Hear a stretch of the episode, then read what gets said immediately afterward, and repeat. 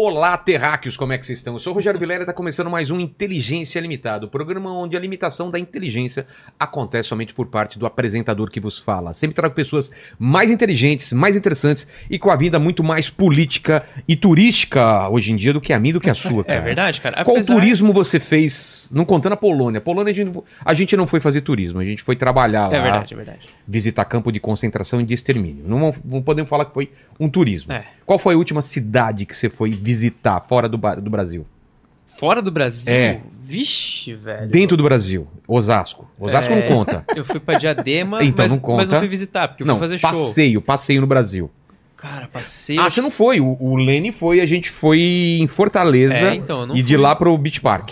Que é fantástico. Cara, a última, demais. Acho que eu fui pra... Foi quando eu fui pra Capitólio em 2017. Antes do acidente. Antes do acidente, bem antes. Tá. Talvez o acidente tenha sido culpa minha. Exato, você deve ter mexido naquelas pedras. É, a galera vai conectar os pontos aí. Exatamente. Vamos falar muito sobre política, sobre turismo e sobre muita coisa. Futebol, tava aqui a gente discutindo sobre futebol, o Freixo entende futebol. Ô Paquito, como que o pessoal vai participar dessa live maravilhosa? Cara, é o seguinte, você pode participar dessa live maravilhosa de hoje mandando seu superchat aqui pra gente com a sua pergunta ou com o seu comentário que a gente vai ler aí no final, tá certo? Lembrando aí que a gente lê as perguntas mais interessantes e os comentários mais inteligentes. Exato. Então capricha bastante aí pra fazer valer o seu din-din, fechou? Exato. Freixo, obrigado por ter vindo aí, faz tempo que a gente tá tentando agitar essa vinda, agora casou, e você vem num momento mais turbulento possível do mundo e do Brasil, então bem-vindo. Obrigado, prazer imenso estar aqui. Obrigado pelo convite, obrigado a toda a sua... Esse convite não é de graça, veio aqui, tem que me dar presente, você sabe, né? Agora, já trouxe. Qual que é o presente? Cara, eu trouxe um presente. É inútil ou é útil? Não, tudo é útil. Ah, tudo na vida é útil, depende de como a gente trata. Ó, isso aqui, eu sei que você tem pai, mãe, professor. Exato, olha aqui, né? Ó. Então... Ó, tem uma câmera aqui de cima, olha lá, Freixó, que legal. Olha que legal. É um livro... Pedagogia da Tolerância. E olha isso, tem muito a ver com esse momento que a gente está vivendo hoje no planeta, né?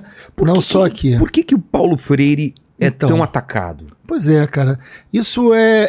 Ele é adotado, inclusive, ele é estudado fora... Ele é o autor brasileiro com o maior número de obra traduzida para outros países, né? Você tem alguma... Ele é uma unanimidade no campo da pedagogia, da educação. Você tem uma ideia por que ele é tão atacado? Eu acho que tem menos a ver com Paulo Freire... E tem mais a ver com para onde o Brasil foi, né? Então, eu sou professor. Então é uma coisa recente esse ataque ao Paulo Freire, não existe? É recente. Não, Paulo Freire foi homenageado. Primeiro assim, a gente está falando de um pernambucano que tem uma obra, enfim, muito completa sobre educação, né? E eu trabalhei com o método Paulo Freire, porque o Paulo Freire tem um método de alfabetização de adultos e tem uma concepção... É claro que o Paulo Freire é uma... pessoa de esquerda, né? Mas ele tem um olhar para o mundo, então, enfim. Mas não é essa a questão. A obra do Paulo Freire não é lida por quem é. A obra do Paulo Freire é lida por quem gosta de pedagogia, acredita na educação. E o mundo inteiro tem Paulo Freire como referência. Você vai nas principais faculdades de educação e universidades do mundo, você está estudando Paulo Freire. Então, e é um método com grande eficiência. Meu sonho, Vilela, era ser professor, né? Eu venho de uma família... Mesmo?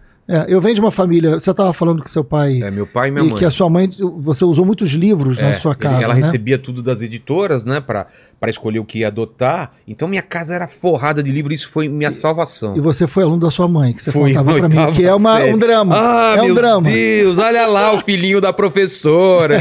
Na prova, cara, eu tinha que tirar A e não podia... E já era suspeito. Né? Recebi a prova, que era em mimeógrafo antes, lembra? Claro que eu lembro. Aquele cheiro de álcool em casa. Aquele cheiro de mimeógrafo. Que minha mãe rodando as provas. Rodei muito mimeógrafo na vida também. Nossa, que trabalho que era, né? Fiz curso de datilografia, hoje eu tava lembrando.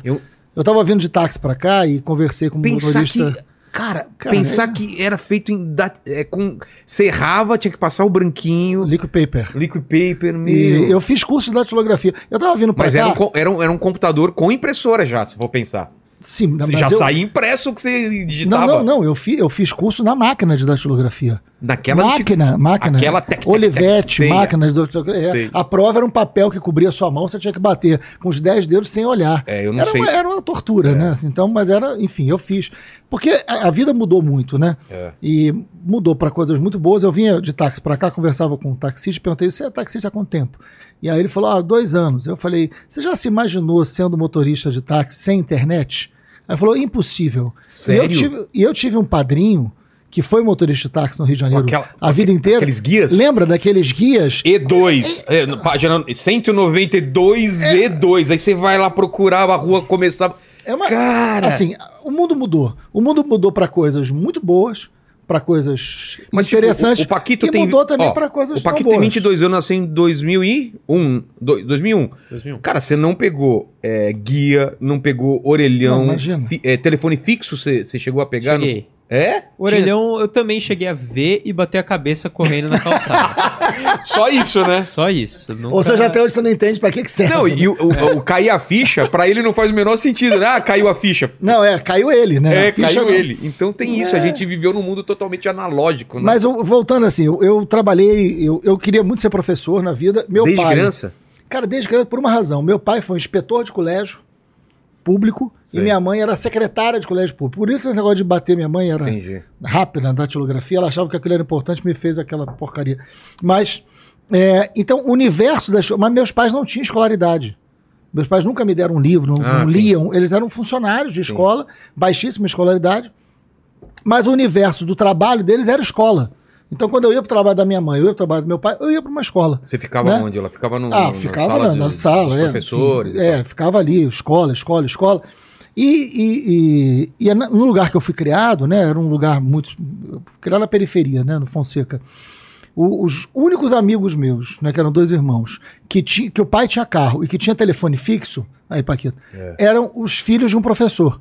Então, na minha cabeça, o ser professor era uma ascensão social também, né? Porque senão era todo mundo com trabalho. Eu comecei a trabalhar com 15 anos, entregando papel na rua, né? Distribuindo propaganda, panfleto na rua, que era meio que um destino ali de todo mundo, toda a juventude ali trabalha. Se virava, né? E ser professor era uma coisa de romper um pouco com uma lógica que era muito forte ali na periferia. Então, enfim, estudei muito, foi muito barra pesado virar professor.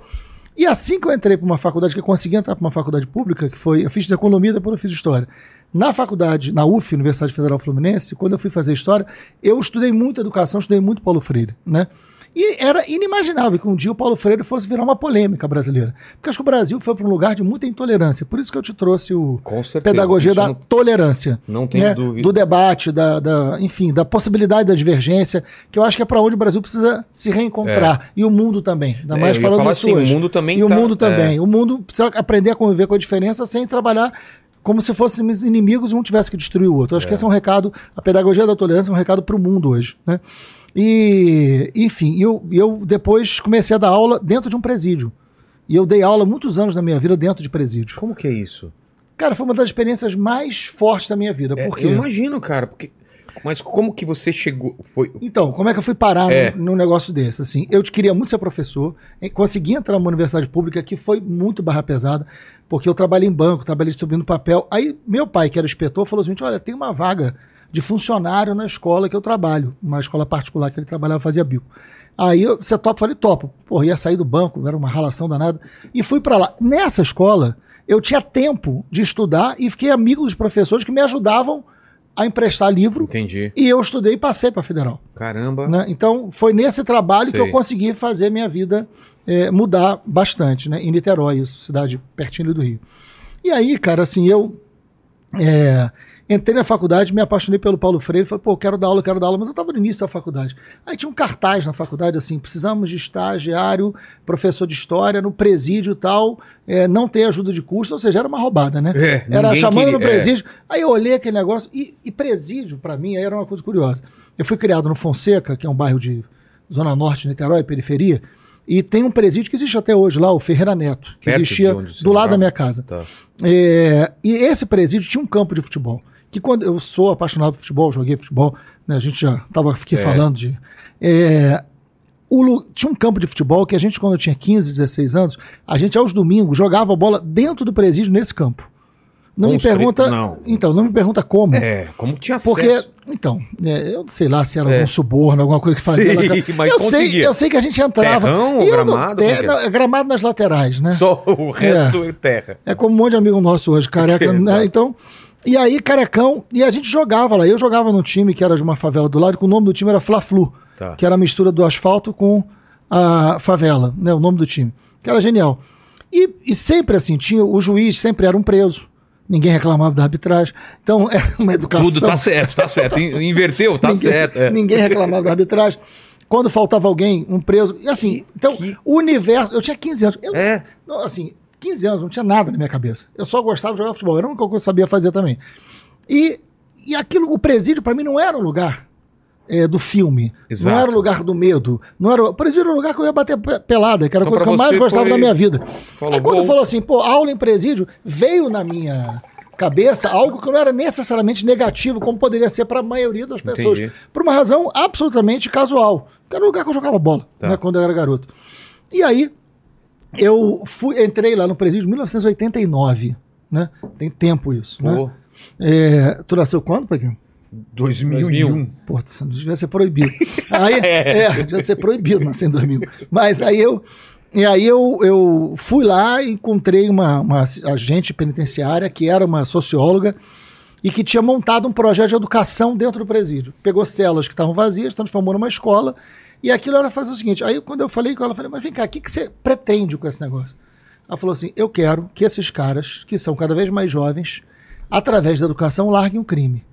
Que a gente consiga botar alguma coisa na cabeça. Ah, com quantos a gente vai conseguir fazer isso? Eu não sei. Mas se eu conseguir com um... já valeu a pena. Já valeu a pena. Então, assim, eu quero... E a gente vai fazer em cima do método Paulo Freire, porque é um método que trabalha com a realidade, que diz que ele tem algum saber, que é preciso... É um método muito eficiente para um lugar como o sistema penitenciário. Porque você não pode ter o mesmo método de educação eficiente para realidades tão distintas. É. Ali... No sistema penitenciário, o método Paulo Freire é absolutamente eficaz. E quem fala é alguém que executou, que fez isso.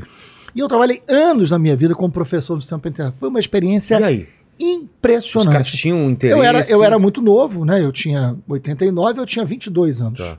Né? Então eu era muito novo. 22 anos entrando no presídio para dar aula, de graça, pagando para trabalhar, porque a gente tinha que rodar e tirar, né, cópia. E a gente montou uma equipe de jovens que estudava Paulo Freire e que aplicava Paulo Freire na cadeia. No início foi curioso. A gente foi lá, montou na cabeça da gente um projeto incrível. Chegamos lá para dar aula, os presos não apareceram. Estavam todos jogando bola na quadra. Tá. Aí eu olhei, primeira lição, né? Competir com o futebol não dá. A primeira lição nossa, assim, esses caras que estão presos ali, a escola nunca teve nenhum papel na vida desses caras. Por que agora que eles estão presos, eles vão largar o futebol, vão largar o baralho, vão largar, né, a porrinha, para ir para uma escola, algo que não fez sentido na vida deles? E algo que eles tinham medo, porque era um lugar de fragilidade, porque a maioria é analfabeta, a maioria de baixa escolaridade, então é um lugar de exposição também. Exato. Ó, aquele cara forte, aquele cara poderoso no crime, lá na sala de aula ele não tinha poder nenhum. Então não era uma coisa simples de você trabalhar. E aí eu me reuni com alguns, falei assim, olha, tem um projeto, eu precisava explicar esse projeto para vocês, que não faz sentido ter um projeto desse e não ter aluno, né? Aí eu consegui uns 3 ou 4 que se interessaram, né? Aí eu falei, olha, vamos lá, vocês vão ser os agentes que vão multiplicar isso aqui. Aí eu peguei uma cela vazia, vamos fazer uma biblioteca aqui dentro. Aí eu fui em várias escolas de Niterói, onde eu dava aula, comecei a dar aula também, e tinha professores amigos. E eu falei, olha, vamos, vocês podem doar. E comecei a ter doação, a doação, montamos uma biblioteca. Aquilo era uma estranheza enorme. E os presos não entravam na biblioteca. Olhavam, não entravam. Olhavam, não entravam. Era um negócio desafiador, mas muito interessante. Eu com 22 anos, aquilo foi uma aprendizagem para mim gigante. E aí eu peguei um preso que já sabia ler, ler bem, sei lá, devia ter ele mais... 10, no universo de mais de 1000 presos. Porque é o reflexo, é a realidade, né? E aí a gente falou, olha, vamos lá, vamos começar a fazer... Aí eu falei, vamos fazer um grande curso de alfabetização. E aí foi quando a gente mergulhou na alfabetização do Paulo Freire, no método. Eu sei que a escola foi dando certo, foi entrando. Um foi chamando o outro, E aí eu comecei a fazer um trabalho na fila da visita dos presos. Para convencer. Dia de visita de familiar, eu ia para a fila para conversar com a mãe do preso. Para falar. Incentivar ele a... Você pode pedir pro seu filho entrar na escola? Né? Sei. Eu quero que ele entre na escola. E aí, que aí ele ouve, né? E aí foi decisivo. Porque para a mãe falou o seguinte, que a mãe é aquela que... Quantas vezes eu ouvi isso? A mãe falou o seguinte, eu posso ter mais uma chance, então. Porque eu não consegui fazer meu filho estudar e por isso ele veio parar na prisão. Se agora ele pode estudar, eu posso tirar ele da prisão. E aí as mães viraram grandes aliadas nessa história de uma escola, e aquilo, cara, deu muito certo, assim. Hoje tem um cara que cumpriu pena lá, que foi nosso aluno, que trabalha em Brasília, fez arquitetura. Você imagina um negócio desse? Tem incrível, outro que fez literatura, tem outro... Assim, é claro que eu vou lembrar de alguns poucos que chegaram a um lugar de maior escolaridade. Sim, mas outros, muitos outros, só por estudar já... Então, assim, a educação era um caminho... Isso foi através do Paulo Freire, por isso que eu acho que nesse... Quando eu tive que trazer alguma coisa para cá, eu falei, cara, o que é diferente, assim, nessa coisa de o método para preso, o que você teve que aplicar diferente, além dessa abordagem, né? Ele estando lá na sala de aula, qual que era o papo? Então, o Paulo Freire trabalha com um princípio que vale para tudo, que todo mundo carrega algum saber. Tá. E que a educação é uma troca de saber. Então, assim, isso não tem a ver com o tempo de escolaridade. Então você tem um saber. Uma bagagem que eu já carrego. Você tem um saber a partir do que você viveu, que é diferente do saber que eu tenho a partir do que eu vivi. Eu não estou dizendo quem estudou mais, quem leu mais. É o que você viu. Por exemplo, se eu sentar com um pedreiro, eu acabei de passar por um pedreiro aqui na... Meu avô não estudou, na sua casa. Tinha uma sabedoria absurda. Quando eu entrei aqui, tinha um senhor aqui na porta fazendo uma parede. É. Não é? Certo. Se ele me entregar aquela pá e aquele cimento e faz conclui aí, a tua casa vai cair. Porque eu não sei fazer. É. Ele tem um saber que eu não tenho. Exato. Né? Ele tem um saber que eu não tenho. Eu tenho um outro saber que ele não tem. Então o Paulo Freire parte de um princípio que a educação é uma troca de saberes. É sempre uma troca. Por isso que o Paulo Freire condenava uma coisa que dizia que era educação bancária. Tipo, eu sei tudo e eu vou depositar na sua cabeça todo o meu saber. Isso é... Muito pouco eficiente. E eu simplesmente recebo. E você não sabe nada. Sem saber nada. Você tem uma inteligência limitada. Isso eu tenho.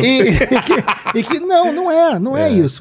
Todo mundo tem um saber. Então a gente parte do saber que você tem para que você avance no teu saber e também me faça aprender. Mas isso na prática como que é, por exemplo? Vamos lá. O preso tá lá e você tem que passar um conteúdo para ele. Eu vou dar um exemplo prático. Eu tinha que escolher uma palavra-chave. O Paulo Freire trabalha com essa ideia de palavra, né? Então eu tinha que escolher uma palavra-chave para que a gente trabalhasse as sílabas e estimulasse...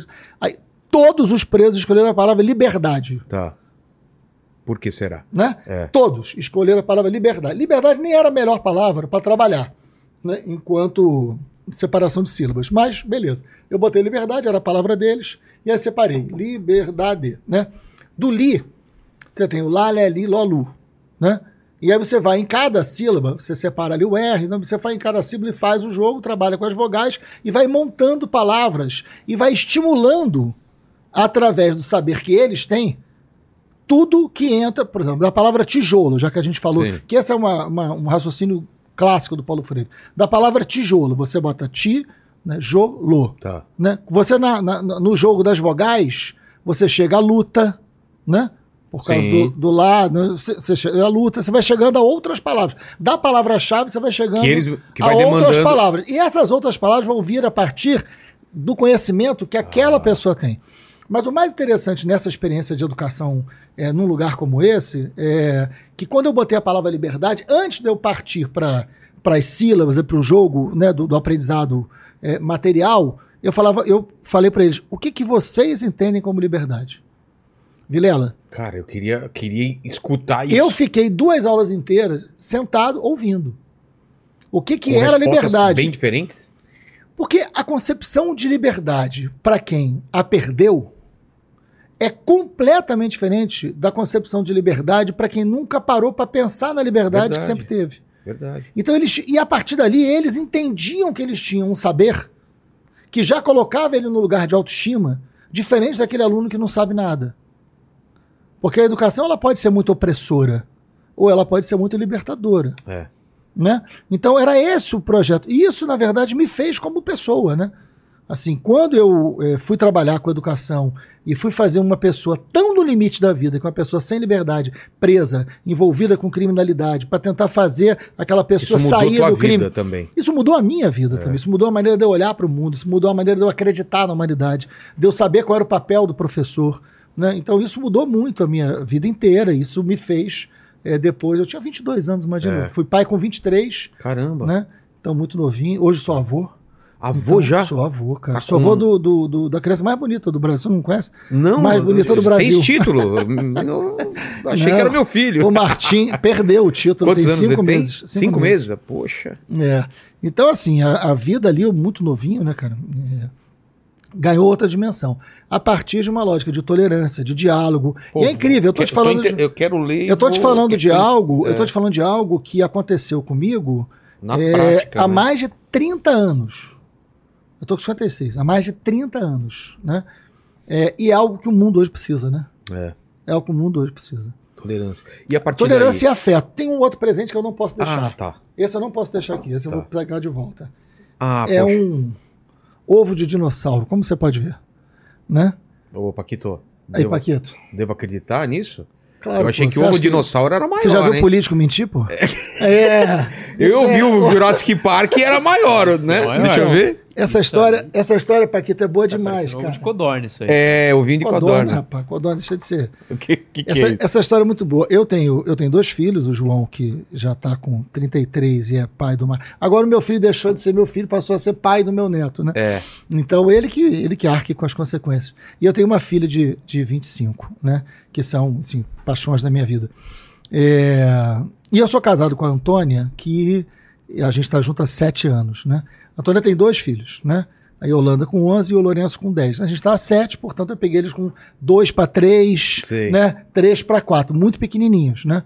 O Lourenço é o caçula e são crianças que eu amo como pai. Mas eles têm, né? Tanto o Lourenço quanto a Yolanda, tem o pai que é ótimo, que é super presente, o paizão, né?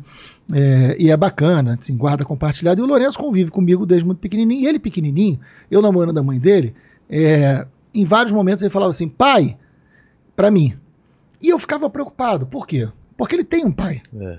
E a última coisa que eu queria na vida era algum problema, né, com o que era meu amigo e pai do Louro. Né? Assim, então eu falei, cara... Aí eu, com muito jeito, eu falava, Louro, a gente chama ele de Louro, Lourenço. Cara, seu pai, né, eu não sabia bem como falar, porque era um gesto de carinho, de amor, de afeto, ele me chamava de pai. E eu falava, Louro, eu sou seu amigo, né? Eu ficava meio assim, mas eu também não ia brigar com ele porque ele estava me chamando de pai. E aí ele ficava meio assim, pai, esquecia. Aí ele sentia. Aí teve uma hora que ele chegou para mim e falou o seguinte, já sei, tenho a solução. Pequenininho, cara, tenho a solução. Eu falei, qual a solução, Louro? Posso te chamar de mãe? Fantástico! Sensacional! Porque acabou o problema. E não tem esse negócio. Posso chamar de mãe? Falei, pode! Né? Ah, que maravilhoso! Posso chamar de mãe? Falei, pode. Então, genialidade de criança. Pai, não pode, então é mãe. Né? Que é um sentimento igual, semelhante. Mas como é que eu chego nisso aqui? Aí ele... Você sabe que, assim, eu tenho uma vida no Rio que não é muito simples, né? Eu presidi a CPI das milícias, então fui muito ameaçado, as ameaças, né? Tive um irmão assassinado, é uma história que a gente vai conversar aqui. E o Louro, quando começou a ganhar algum entendimento, assim, ele via, assim, eu ando com escolta, com carro blindado, eu não posso ir em alguns lugares, né? E ele, muito pequenininho, foi entendendo isso da maneira dele, né? E aí ele chega um dia e eu tava saindo para trabalhar, ele fala assim, toma. Esse ovinho. Aí eu falei, que é isso? Aí ele olha pra mim com a cara assim, seu imbecil. Como você não sabe, né? O que é isso? Ouviu, né? Porque ele falou, é um ovo de dinossauro, você não tá vendo? Né? Aí eu falei, porque ele é apaixonado por dinossauro. Isso aqui é um ovo de um dinossauro brinquedo. Enfim, é um ovo de dinossauro. É um ovo de dinossauro. Eu falei, claro, né? Lógico. Aí eu falei, mas é pra mim o ovo de dinossauro? Ele é, porque isso vai te proteger. Olha só. Anda sempre... Cara, tem 6 anos... Que legal. Que eu ando com esse ovo de dinossauro dentro da minha bolsa e funcionou. Porque então, vai parar. Então deixa contigo até, aí. Por isso que eu falei que eu não posso deixar aqui. Eu vou conseguir um ovo de dinossauro para mim também. Um ovo de dinossauro que me protegeu até hoje. Porque aí, misturando os 2 presentes, assim, eu acho que a gente precisa de tolerância, a gente precisa de diálogo também. E precisa de afeto, né, cara? Precisa de ovo de dinossauro, né? Exato. Precisa de afeto, de cuidado, de proteção. Cara, a gente pode ser diferente, entendeu? A gente pode ser diferente, é até bom que a gente seja diferente. Eu tenho irmão, tenho filho, cara, ninguém é igual a ninguém. Você não é igual a você no tempo. No tempo. 2 anos atrás já não sou igual a ele. Então, assim, a gente precisa aprender um pouco com esses valores, né? O valor do afeto, o valor da tolerância, do diálogo. Eu acho que é um caminho para o mundo aí que é importante. Vamos continuar então a tua história. tua carreira como professor, e daí? Como você cai na política? Isso demorou? Como que foi? Era uma vontade sua desde o começo ou não? Nunca foi. Como que aconteceu isso? Nunca imaginei que isso fosse acontecer. Como eu estava te falando, eu fui criado num lugar que eu não recebia livro, nunca fui com minha mãe para o cinema nem para o teatro, não tinha acesso à cultura, eu só sabia jogar bola, era coisa que eu não tinha... Brincava na rua? Nunca tive prédio em play, nunca tive telefone, então meu pai nunca teve carro, então toda a minha infância era infância coletiva, de rua, brincadeira de rua. Pipa... Né? Lá no Niterói chamava de cafifa, que é pipa. Ah, é? Cafifa? É, cafifa. E bolinha de gude também? Bola de gude, garrafão, tinha bola de asfalto, carrinho de rolemã. Ah, igual a... Não, carrinho de rolemã. Eu morava em São Bernardo também, mesma periferia. Então, né? A gente morava numa ladeira, assim, quantas vezes... Pô, parei com a testa no para-choque. Exatamente. Quantas vezes? Então, era... Tirou a tampa do dedo? No Várias. Isso é normal, né? Eu tenho uma unha que dá até nojo de olhar. Se tantas vezes vou te mostrar minhas unhas, cara. E uma crescendo em cima da outra. Vai acabar esse programa, um mostrando a unha pro outro. Fazendo um negócio de uma decadência. Não, cara, você viu o pessoal saindo da live assim, né? Não, pé não. Quem tem a pior unha aqui, fruto da infância. Exato. Não, minha unha é um horror. E aí, enfim, mas... Mas no momento você pensou em ser jogador profissional? Adorar, não, imagina. Futebol, porque tem uma coisa também que o Fonseca era um lugar que me guarda muito carinho, muito lugar. Era um lugar que tinha problema, assim. Convivia com violência, com tráfico, muita violência pra tudo quanto é lado. Você entendia isso quando era criança ou não? Você entende rápido, né? Tem que entender, né? Senão... A gente tinha um amigo nosso, muito jovem, que foi assassinado quando a gente tinha 13 anos e perto da gente. Então, recado, isso aí você não tem... Aprende. Exato. Aprende da pior maneira possível, né? E ali, eu tinha muito medo de todas essas coisas, né? Então, o futebol era aquilo que tirava muita gente da possibilidade de ter problema. Então eu fui jogar futebol de salão, né, no Fonseca Atlético Clube, o Galo da Zona Norte, com 14 para 15 anos de idade. E assim, o futebol quando ocupava a gente, e muitos pais queriam que os filhos jogassem bola, para ficar menos tempo na rua, para ter menos problema. O futebol era uma grande saída, né? Exato. Na periferia ali, foi na minha também. E eu me apaixonei por futebol até hoje, leio, gosto, sou apaixonado. Flamenguista roxo. Porque era um caminho ali. Agora, a política, eu nunca imaginei. Meus pais nunca foram politizados, meus pais não estudaram, né? Meu pai só sabia escrever o nome. E aí eu enfim, num lugar desse, quando eu tinha 17 anos, eu fui chamado por dois amigos que falaram o seguinte: olha, vai ter uma reunião no clube Marajoara, que era um clube que existia, e a gente está reunindo lá um grupo de jovens, porque o Fonseca, esse bairro, não tem nenhum cinema, porque só tinha quando a gente era criança, fecharam os cinemas, não tem nenhum cinema, não tem nenhum teatro, não tem nenhuma biblioteca. E a gente vai fazer uma reunião porque o bairro precisa melhorar. Eu achei aquilo estranhíssimo, mas fui. E ali, primeiro contato com uma coisa assim, pô, o bairro tem que ter acesso à cultura. Eu nunca tinha pensado que o bairro não tinha teatro, não tinha, não fez falta para mim. O que é um absurdo. Porque não é tua realidade. Fez falta porque não era a minha realidade. Então eu não... E quando eu olhei aquilo, eu falei, gente... Faz sentido. E eu não ia para cinema, eu não ia para teatro, eu não lia, né? Então, assim, eu passei uma juventude muito distanciada de todas essas coisas, né? E, ao mesmo tempo, um desses amigos falou, olha, eu tô indo, final de semana, aí já na idade de 17 anos, que você começa a pensar não só em futebol, né? Aí falou, olha, tô indo para uns bares... em Caraí é um bairro de Zona Sul, né? Porque Zona Sul e Zona Norte em São Paulo é diferente do Rio de Janeiro. É mais perto da Orla, né? Mais rico, né? Porque Zona Sul no Rio é isso. E que tem uns bares com umas meninas bonitas, e que tem poesia, e que tem... Aí eu falei, poesia? Sabia direito, né? O que que... Aí eu fui com ele. Quando eu cheguei lá, era MPB, era música, um monte de gente bonita, outra conversa. Totalmente outra realidade. E, cara, a 6 quilômetros da minha casa. Você vê como é que a desigualdade, às vezes, tem arames e cercas invisíveis. Bolsões, né? Que são muito poderosos. Ficava a 6 quilômetros, era outro universo.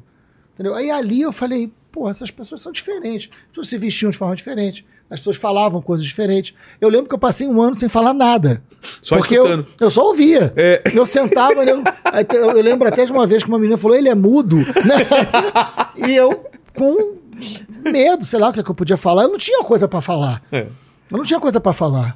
Né? Então isso é um processo também da desigualdade muito profundo, né? E aí eu comecei... De falar e aí eu comecei, coisa. Eu lembro que eu já trabalhava, né? Aí eu fui na Sabiá Discos, né? Aí comprei um disco do Milton Nascimento, comprei, né? E comecei a tentar, porque eu precisava interagir com aquele mundo, né? É. E aí eu lembro que eu comprei o primeiro livro de poesia foi do Quintana, Mário Quintana, que eu leio Mário Quintana até hoje, do Drummond, comecei a ler, eu precisava entrar naquele universo, né? E ali a minha vida começou a mudar um pouco, a tomar outro rumo, ia ser mais reflexiva, etc e tal. E aí começou um trabalho, na época, de alfabetização, e aí quando eu fui trabalhar com o presídio, quando eu entrei na universidade, aí é que eu fui me aproximando de alguns movimentos políticos, mas nunca pensei em ser candidato, eu queria ser professor, e eu fui professor por 20 anos, né? 20 anos. Por 20 anos, aí lá na frente, eu como professor... Dei aula...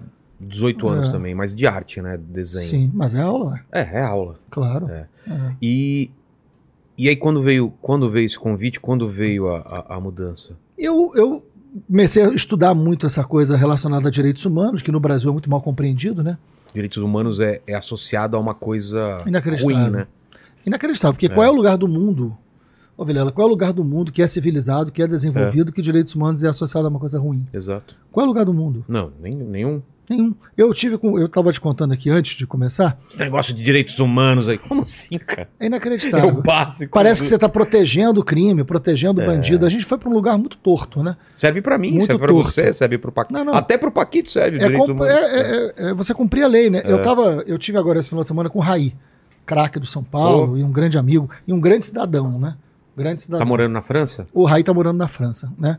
Eu tive com o Raí agora, o Raí falou uma frase que eu olhei assim e falei... Raí, lindo, né, Paquito? É. Raí é bonitão ainda, hein? Fala aí. Cara, eu vou ficar devendo essa. Você não conhece? Eu não lembro. Para, cara. É que ele é palmeirense. Você vai dizer... Ah, você é palmeirense? É, mas é por isso. Não vai me dizer que você não conhece o Raí, né, Paquito? Você nunca ouviu falar no Raí. Ah, tá. Não, agora eu lembrei do rosto dele. Você viu o rosto dele agora, lembrou. Caramba. Isso é muito bom. O Raí foi um dos grandes craques do futebol. Pô. Os São Paulinos que nunca vão te perdoar. Os exatamente. São o Lene, que é São Paulino, né? Que tá Lene é São Paulino? Fala aí do Raí. O que você acha do Raí, Leno? O Raí, o cara é galã, é bonitão. Não, mas eu perguntei como jogador, cara. Você não precisa se declarar. Eu tô falando do futebol. Pera aí, rapaz, calma. Eu perguntei sobre ele como jogador. Foi o melhor do mundo, jogou no Paris Saint-Germain, jogou na seleção. Foi campeão do mundo pela seleção, foi campeão do mundo pelo São Paulo. Não, e ele destruiu o Corinthians uma vez, lembra? Tinha uma final, ele chegou aqui e entrou pro jogo da final e fez 2 gols, se não me engano. Foi, é verdade. Bom, enfim, por que eu tô falando do Raí aqui? Eu tive com o Raí agora e ele falou uma frase que eu acho que é boa. Ele falou o seguinte, olha... Só um minutinho. Mas também perdeu 2 pênaltis um dia no jogo do Corinthians também, que o... aquele goleiro grandão, enorme do... Não, do Corinthians... Jogava pra caramba. O Dida. Dida, lembra? Dida era pegador de pênaltis. Desculpa. Interromper, mas só pra lembrar isso também, senão os corintianos vão ficar bravos comigo. Dida era pegador de pênaltis. Bom goleiro. E frio, né? Frio demais. Não comemorar, pegar pênalti. Não, tava nervoso aquilo. Não, pegava pênalti e saía como se não... Todo mundo comemorando e ele, tipo...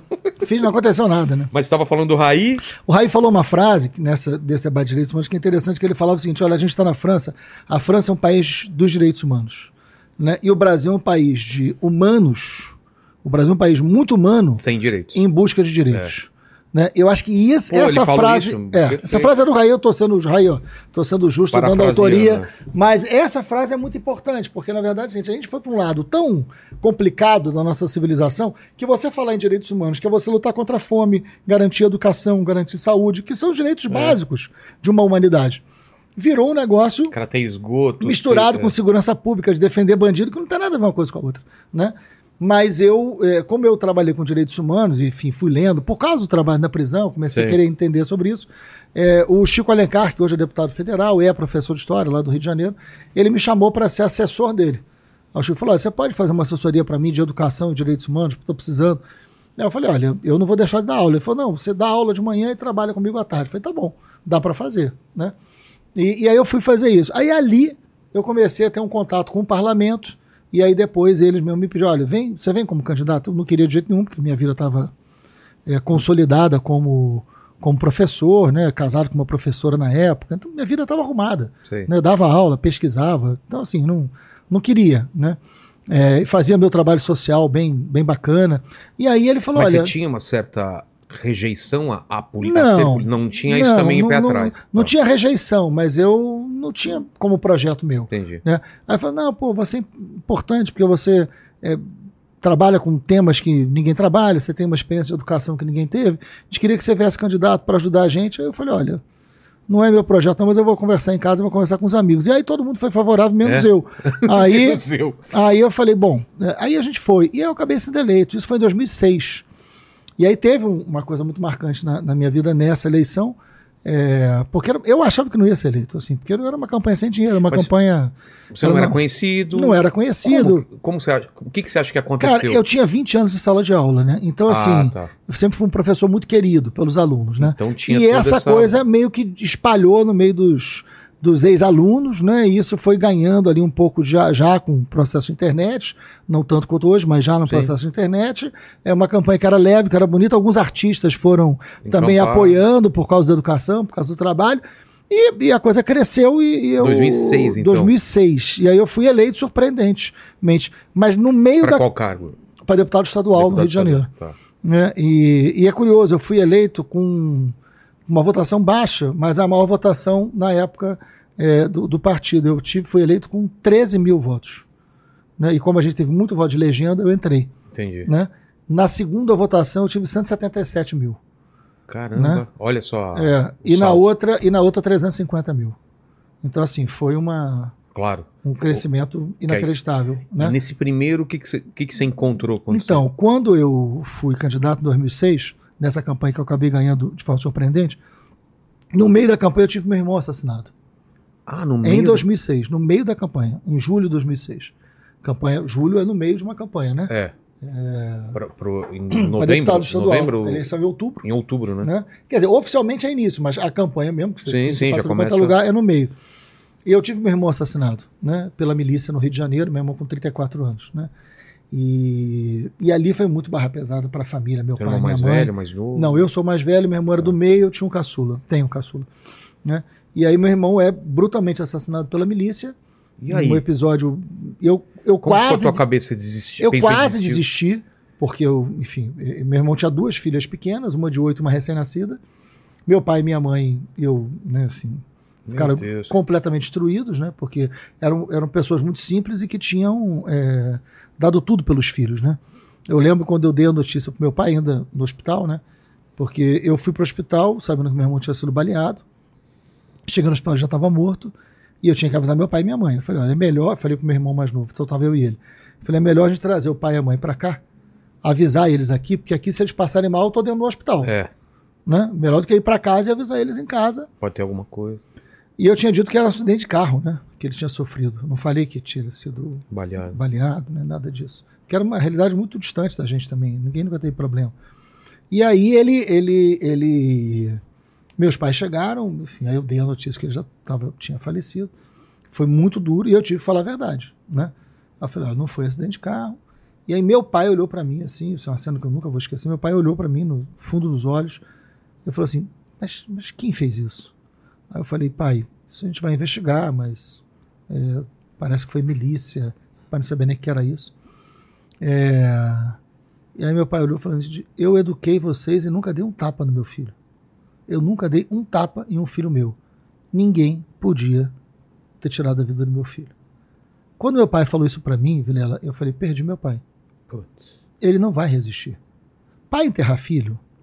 É contra a natureza. É antinatural, né? É contra a natureza, né? E a maneira que ele olhou ali pro processo, eu falei: perdi meu pai. Assim. Minha mãe segurou e, dito e feito, meu pai ficou doente imediatamente. E eu fiquei 12 anos cuidando do meu pai doente até ele falecer. Meu pai adoeceu na semana seguinte, né? E foi doença atrás de doença, doença atrás de doença. Foram 12 anos cuidando do meu pai doença. E ele morreu de quê? De dor de ter enterrado um filho. Então, assim... eu sei o que é a violência urbana na pele, né? Eu sei o que é uma cidade violenta, eu sei. E eu estava no meio de uma campanha para deputado estadual nesse Rio de Janeiro que tirava a minha família, né? A minha família nunca mais foi a mesma, né? E eu sou eleito ali.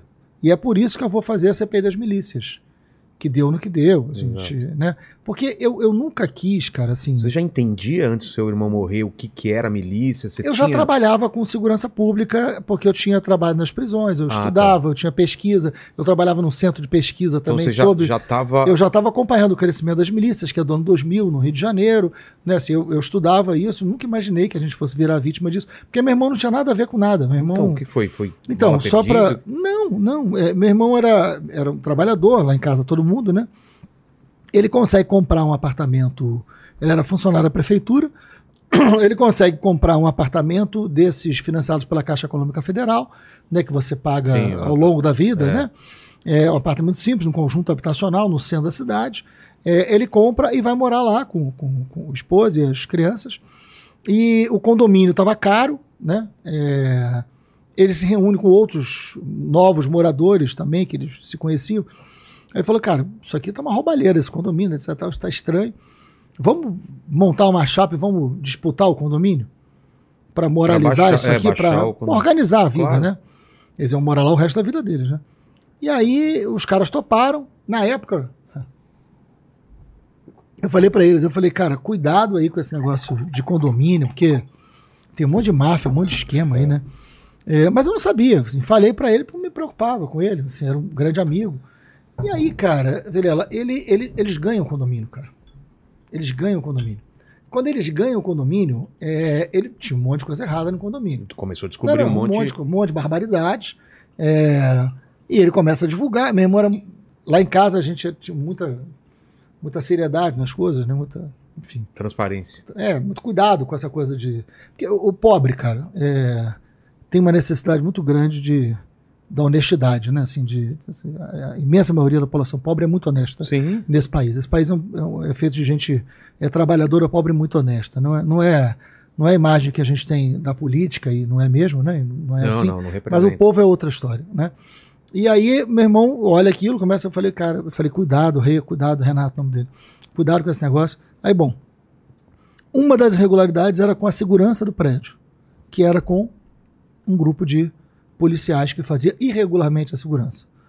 Aí meu irmão reúne com eles e diz, olha, vocês vão ter que abrir uma empresa, eu vou contratar a empresa de vocês, eu não preciso fazer licitação aqui, eu posso contratar a empresa de vocês, façam a empresa, regularizem que eu vou contratar, vocês vão continuar trabalhando. Os caras, não nos interessa, não queremos e vai continuar como está. Aí meu irmão falou, não vai continuar como está, não vou fazer nada, não existe a possibilidade de ter alguma coisa irregular mais no condomínio. E isso está irregular. Não vai continuar. Ou vocês abrem uma empresa, ou eu vou contratar outra empresa e vocês vão sair. Os caras não fizeram, ameaçaram. Meu irmão fez o que tinha que ser feito, por lei. Eles entraram na justiça, perderam, e alguns dias depois meu irmão foi assassinado. Cara, por nada, né? Então, assim... Cara. Isso em 2006, no meio de uma campanha. Então, quando eu entro para ser deputado, eu já entro com algo que marcou a minha vida, porque se isso não tivesse acontecido, eu ia ser o deputado da educação, né, enfim, das coisas que minha vida acumulou, do meu saber acumulou, né? Quando isso acontece, assim, eu entro e eu lembro que a gente assumiu o mandato dia 1º de fevereiro, né, porque o mandato legislativo não é em janeiro, é em fevereiro, eu assumi 1º de fevereiro, no dia 3 de fevereiro eu entrei com um pedido de CPI para investigar as milícias. E vários milicianos tinham sido eleitos deputados junto comigo. Então era uma Assembleia Legislativa que tinha muito mais miliciano que professor, tinha muito mais miliciano que médico, tinha muito mais miliciano do que enfermeiro. Era um retrato já de um Rio de Janeiro muito complicado, né? Muito complicado. Pra gente aqui é até difícil entender direito, né, esse papel da milícia lá. Uhum. Ele começa então nos anos 2000. Por aí. A milícia em si, sim. Eu acho que tem uma coisa que a gente precisa entender sobre o Rio de Janeiro. Primeiro que eu acredito muito no Rio de Janeiro. O Rio de Janeiro é um lugar espetacular, uma das cidades mais bonitas do mundo. É incrível. E eu jamais vou desistir do Rio de Janeiro. Agora, não desistir do Rio de Janeiro não significa não olhar para os seus problemas e não enfrentá-los, né? Eu propus a CPI das milícias, ela ficou trancada um ano na casa. Trancada significa... Trancada assim, significa não abriu. Não abriu. Quando chegou em 2008, isso foi 2007, né? Campanha 2006, eu assumi 2007. Quando chegou em 2008, em maio, um grupo de jornalistas do jornal O Dia, que existe até hoje no Rio, eles foram fazer uma matéria sobre milícia e ficaram infiltrados numa área de milícia, foram descobertos. É o que conta o Tropa de Elite 2. Sim.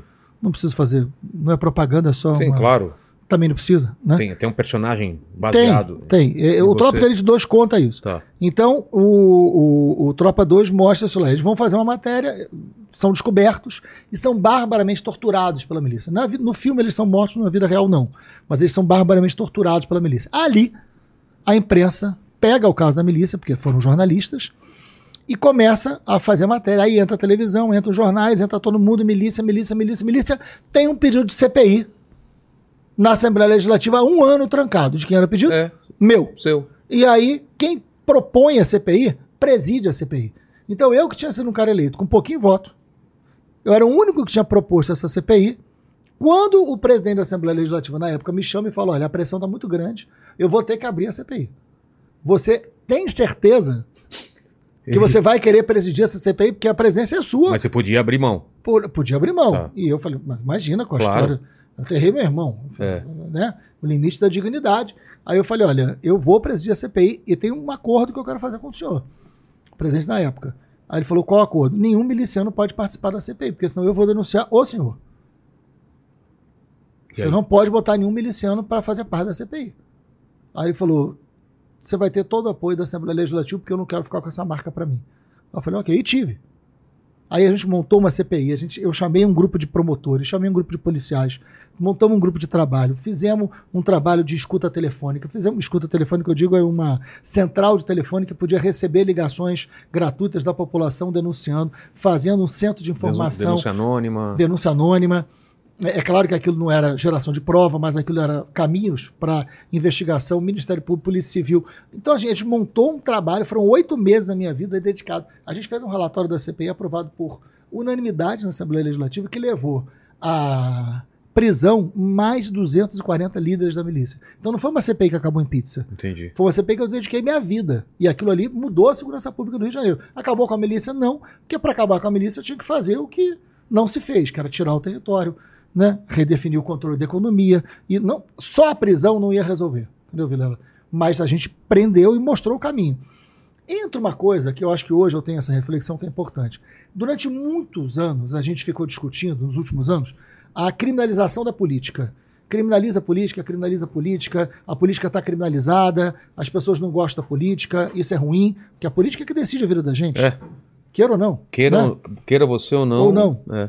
No Rio de Janeiro, eu acho que não é a criminalização da política. Acho que no Brasil inteiro existiu a criminalização da política. Mas no Rio de Janeiro existiu a politização do crime. É o contrário. Tá. Né? Acho que no Brasil você tem a criminalização da política. A tendência é de você, olha... E isso interessa a alguns... Criminalizar a política interessa para alguns políticos. Claro. Porque o cara... Né, não se preocupa com isso que a gente... Se você achar que é todo mundo igual, que é todo mundo safado, o safado se deu bem. É, porque aí tanto faz, né?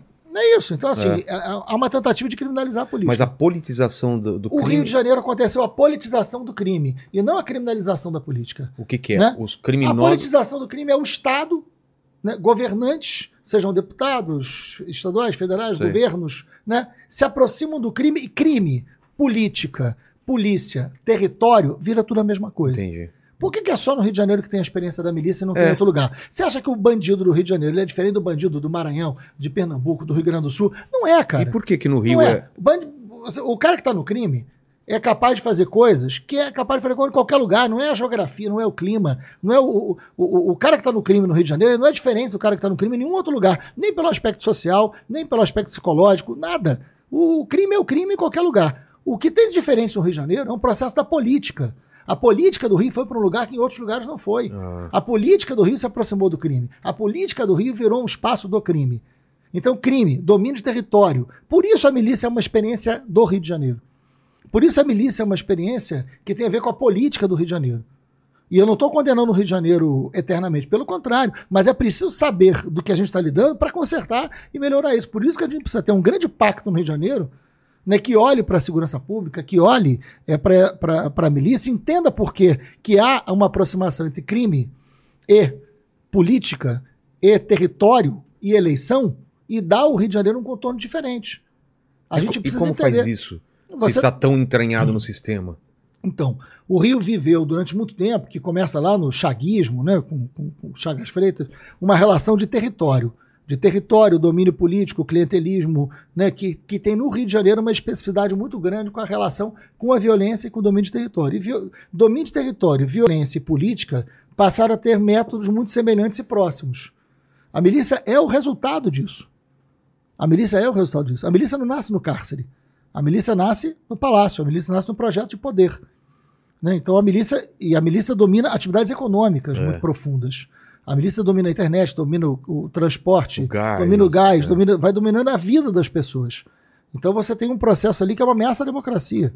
Você tem um processo ali que é uma ameaça muito real à Constituição de 88. Parecido com a máfia italiana. É a máfia. É a máfia, né? É a máfia. Eu visitei a Itália em 2009. Essa história é sensacional.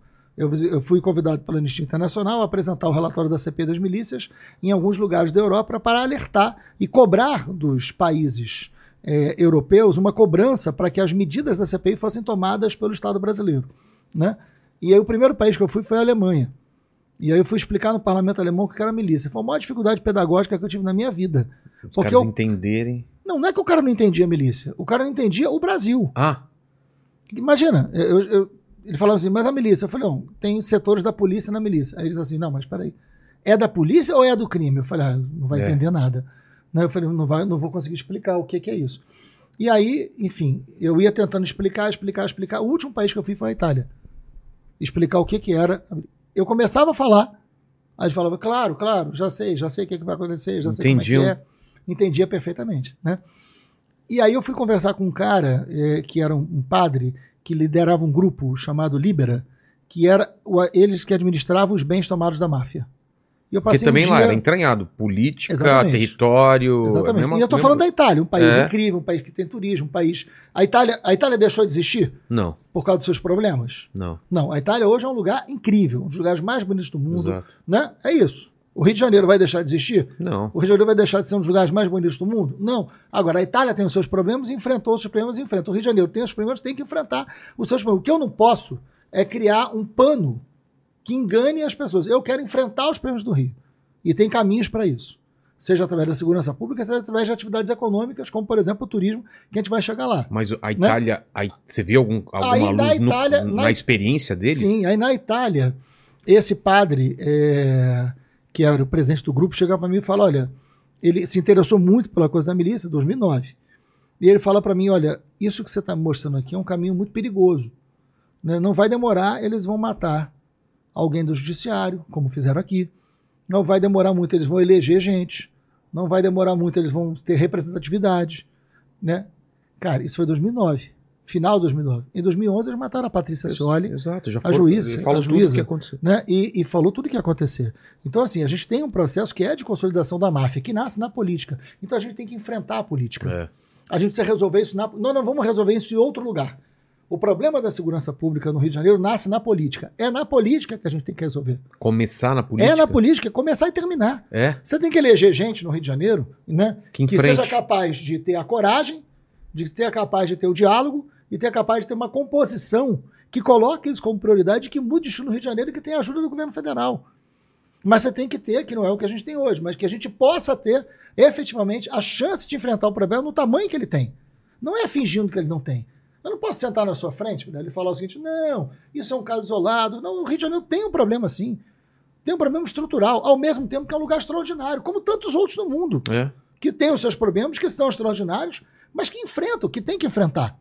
E o enfrentamento tem que ser político. Nós vamos deixar de... Vai deixar de ter turista no Rio de Janeiro porque nós temos um problema? Não, não vai deixar. Né? E o turismo é uma solução. Né? Uma educação pública de qualidade é uma solução. É. Né? Então, assim, a gente tem caminhos, que não são só os caminhos da segurança pública. Mas qual foi o caminho da Itália, por exemplo? A Itália, primeiro que a Itália investigou... Não acabou o problema na Itália. Não, isso não está resolvido na Itália. Mas a Itália conseguiu responder a uma passada. A Itália fez força-tarefa, a Itália fez uma limpa no seu judiciário, que a gente tem muita dificuldade de olhar o judiciário como um lugar que nós também temos problema. A Itália fez um processo de legislação compatível com um país que tem que enfrentar esse tipo de crime. Então, a Itália não escondeu a existência de uma máfia. Né? O Rio não pode esconder. O Rio tem uma máfia que está no poder, que está nos territórios, que domina a vida de uma parcela significativa das pessoas e dentro de uma cidade que é estratégica para o Brasil, uma das cidades mais importantes do mundo, que é o Rio de Janeiro. Nós temos que enfrentar. né? E temos que enfrentar com um processo político capaz de fazer uma grande aliança. Mas você é otimista, então, problema. Em relação a isso? Claro que sim. Tem... Porque às vezes a gente olha de fora e fala, cara, parece que não tem jeito. Claro. Diante de alguns fatos, você é levado... A ter descrença, né? A ter descrença, mas eu acho que... Você vê governador envolvido, prefeito... Cara, é... Quantos foram presos? 5. Então... É. E por que o povo... Mas tem a ver com isso que eu estou dizendo. Mas tem a ver com o povo não ligar? O que, que você acha? Por que, cara, que o povo elege? É muito complicado isso. Eu disputei a eleição, é difícil eu falar, mas assim, você tem um domínio, como qualquer máfia, o domínio nunca é só um domínio armado, né? É um domínio assistencial. Mas tem um curral eleitoral também? Claro que sim. Tem? Claro que sim. A galera é intimidada e forçada a votar? Não, o forçado não é necessariamente com uma arma na cabeça. Não, assim, claro, mas toda máfia tem 2 braços. Um braço da violência e um braço da assistência. Entendi. E não é diferente lá. Não é diferente lá. E o Estado, ele é leiloado. Não é Estado paralelo. Isso está no relatório da CPI. Não é um Estado paralelo. O que a gente tem é um Estado leiloado. O que é isso? É um Estado que quem cumpre o papel de um Estado não é o próprio Estado. Ou são agentes públicos, ou... Né? Mas naquele território, são territórios cada vez maiores, quem domina é a lógica do crime, não a lógica da Constituição. Isso agora tem saída, né? Tem isso que aconteceu saída. Agora, recente, foi semana passada? Foi. Da execução. Como que acontece isso no Rio? Tipo, uma coisa tão descarada na frente de todo mundo e atiram. Parece que foram confundidos, né? Foram. O caminho da... Qual foi o contexto do... O caminho da investigação é esse, né? Assim, eu acho que não está concluído ainda, mas que eu acho que tem mesmo que ser cuidadoso, né? Mas você tinha ali... Guarda de novo um pouquinho. Você tinha ali Você tinha um grupo de amigos que não era do Rio de Janeiro, que chega para um evento e vai num quiosque. Um deles é confundido com um miliciano, né? E um grupo traficante passa, mata, enfim. Caramba. A linha é essa. Um episódio, assim, você pode chegar e tornar esse episódio menor? Dizer, não, isso é bobagem, não isso é casal. Isso, primeiro que é um desrespeito com as famílias, né? Segundo que não é um episódio menor.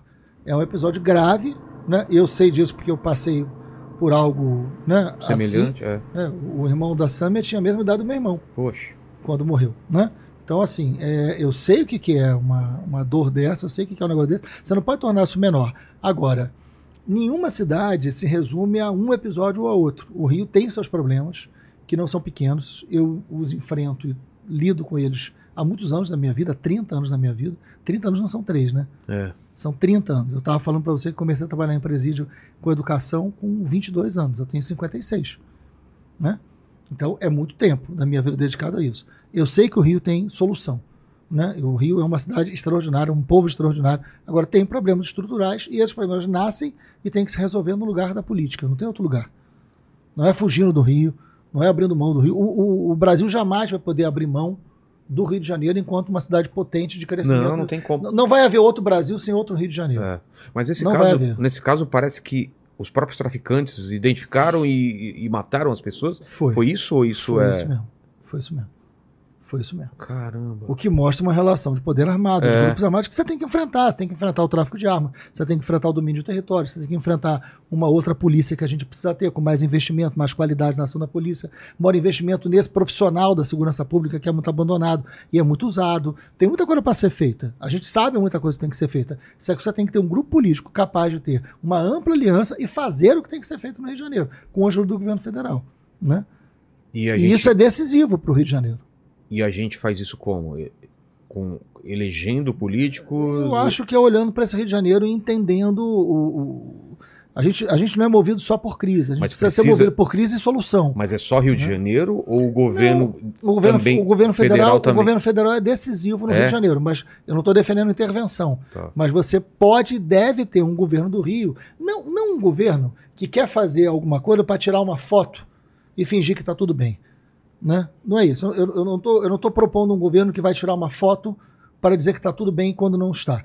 Você tem que ter um planejamento, você tem que ter uma ação integrada, você tem que ter uma retomada de territórios, você tem que ter uma capacidade de envolver a sociedade civil, chamar as instituições, Você tem que olhar para o Rio de Janeiro e falar, olha, nós temos um lugar aqui que é decisivo para o futuro do Brasil. Um planejamento. Um planejamento de enfrentamento e segurança pública. Porque não é em 6 meses e um ano. Não, é lógico que não.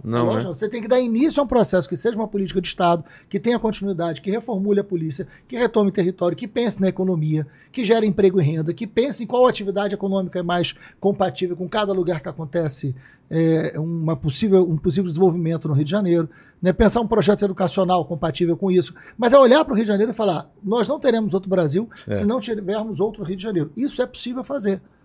Nós temos profissionais excelentes, nós temos um povo extraordinário, nós temos uma cultura muito forte, nós temos uma alegria popular, que é um produto incrível. O produto cultural do Rio é absurdo. Nós temos uma das cidades mais bonitas do mundo. Com certeza. E a gente não tem o menor direito de achar que essa cidade... Não tem jeito, não tem jeito. Saída. Tem muito.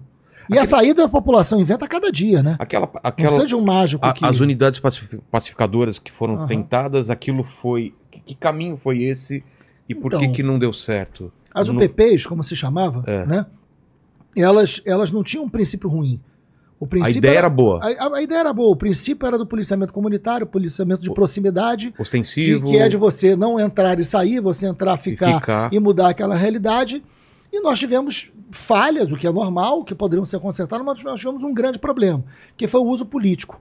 Começou a se pensar, por isso que eu estou dizendo que a solução está na política. A solução não está, qual é o plano policial que eu vou fazer? Nós temos bons policiais e temos policiais ruins. Tem que ter um governo capaz de pegar os policiais ruins, tratar como policiais ruins, e pegar os policiais bons e tratar como policiais bons. É esse o problema. Quando você tem um governante que é ruim... inverte as coisas. Inverte os papéis, né? Então a ideia foi boa, colocar e ficar. A ideia da polícia de proximidade é boa. Agora você tem que ter... O que aconteceu? O problema é que você começa a ter uso político. O problema é que você começa... Onde é que vai ter uma unidade... Onde eu quero ter mais voto? Isso começou a ter interesse. Aí daqui a pouco você tinha na cidade do Rio de Janeiro uma quantidade enorme de UPPs e não tinha na Baixada Fluminense, não tinha em São Gonçalo. E aí é um deslocamento... Ou seja, no planejamento, o planejamento deixou de cumprir um determinado critério técnico para atender ao interesse político. É por isso que eu estou dizendo, o interesse político precisa ser correto. Então a disputa do Rio de Janeiro é uma disputa na política. E aí eu acho que todas as lideranças políticas do Rio de Janeiro têm responsabilidade com isso. Entendi.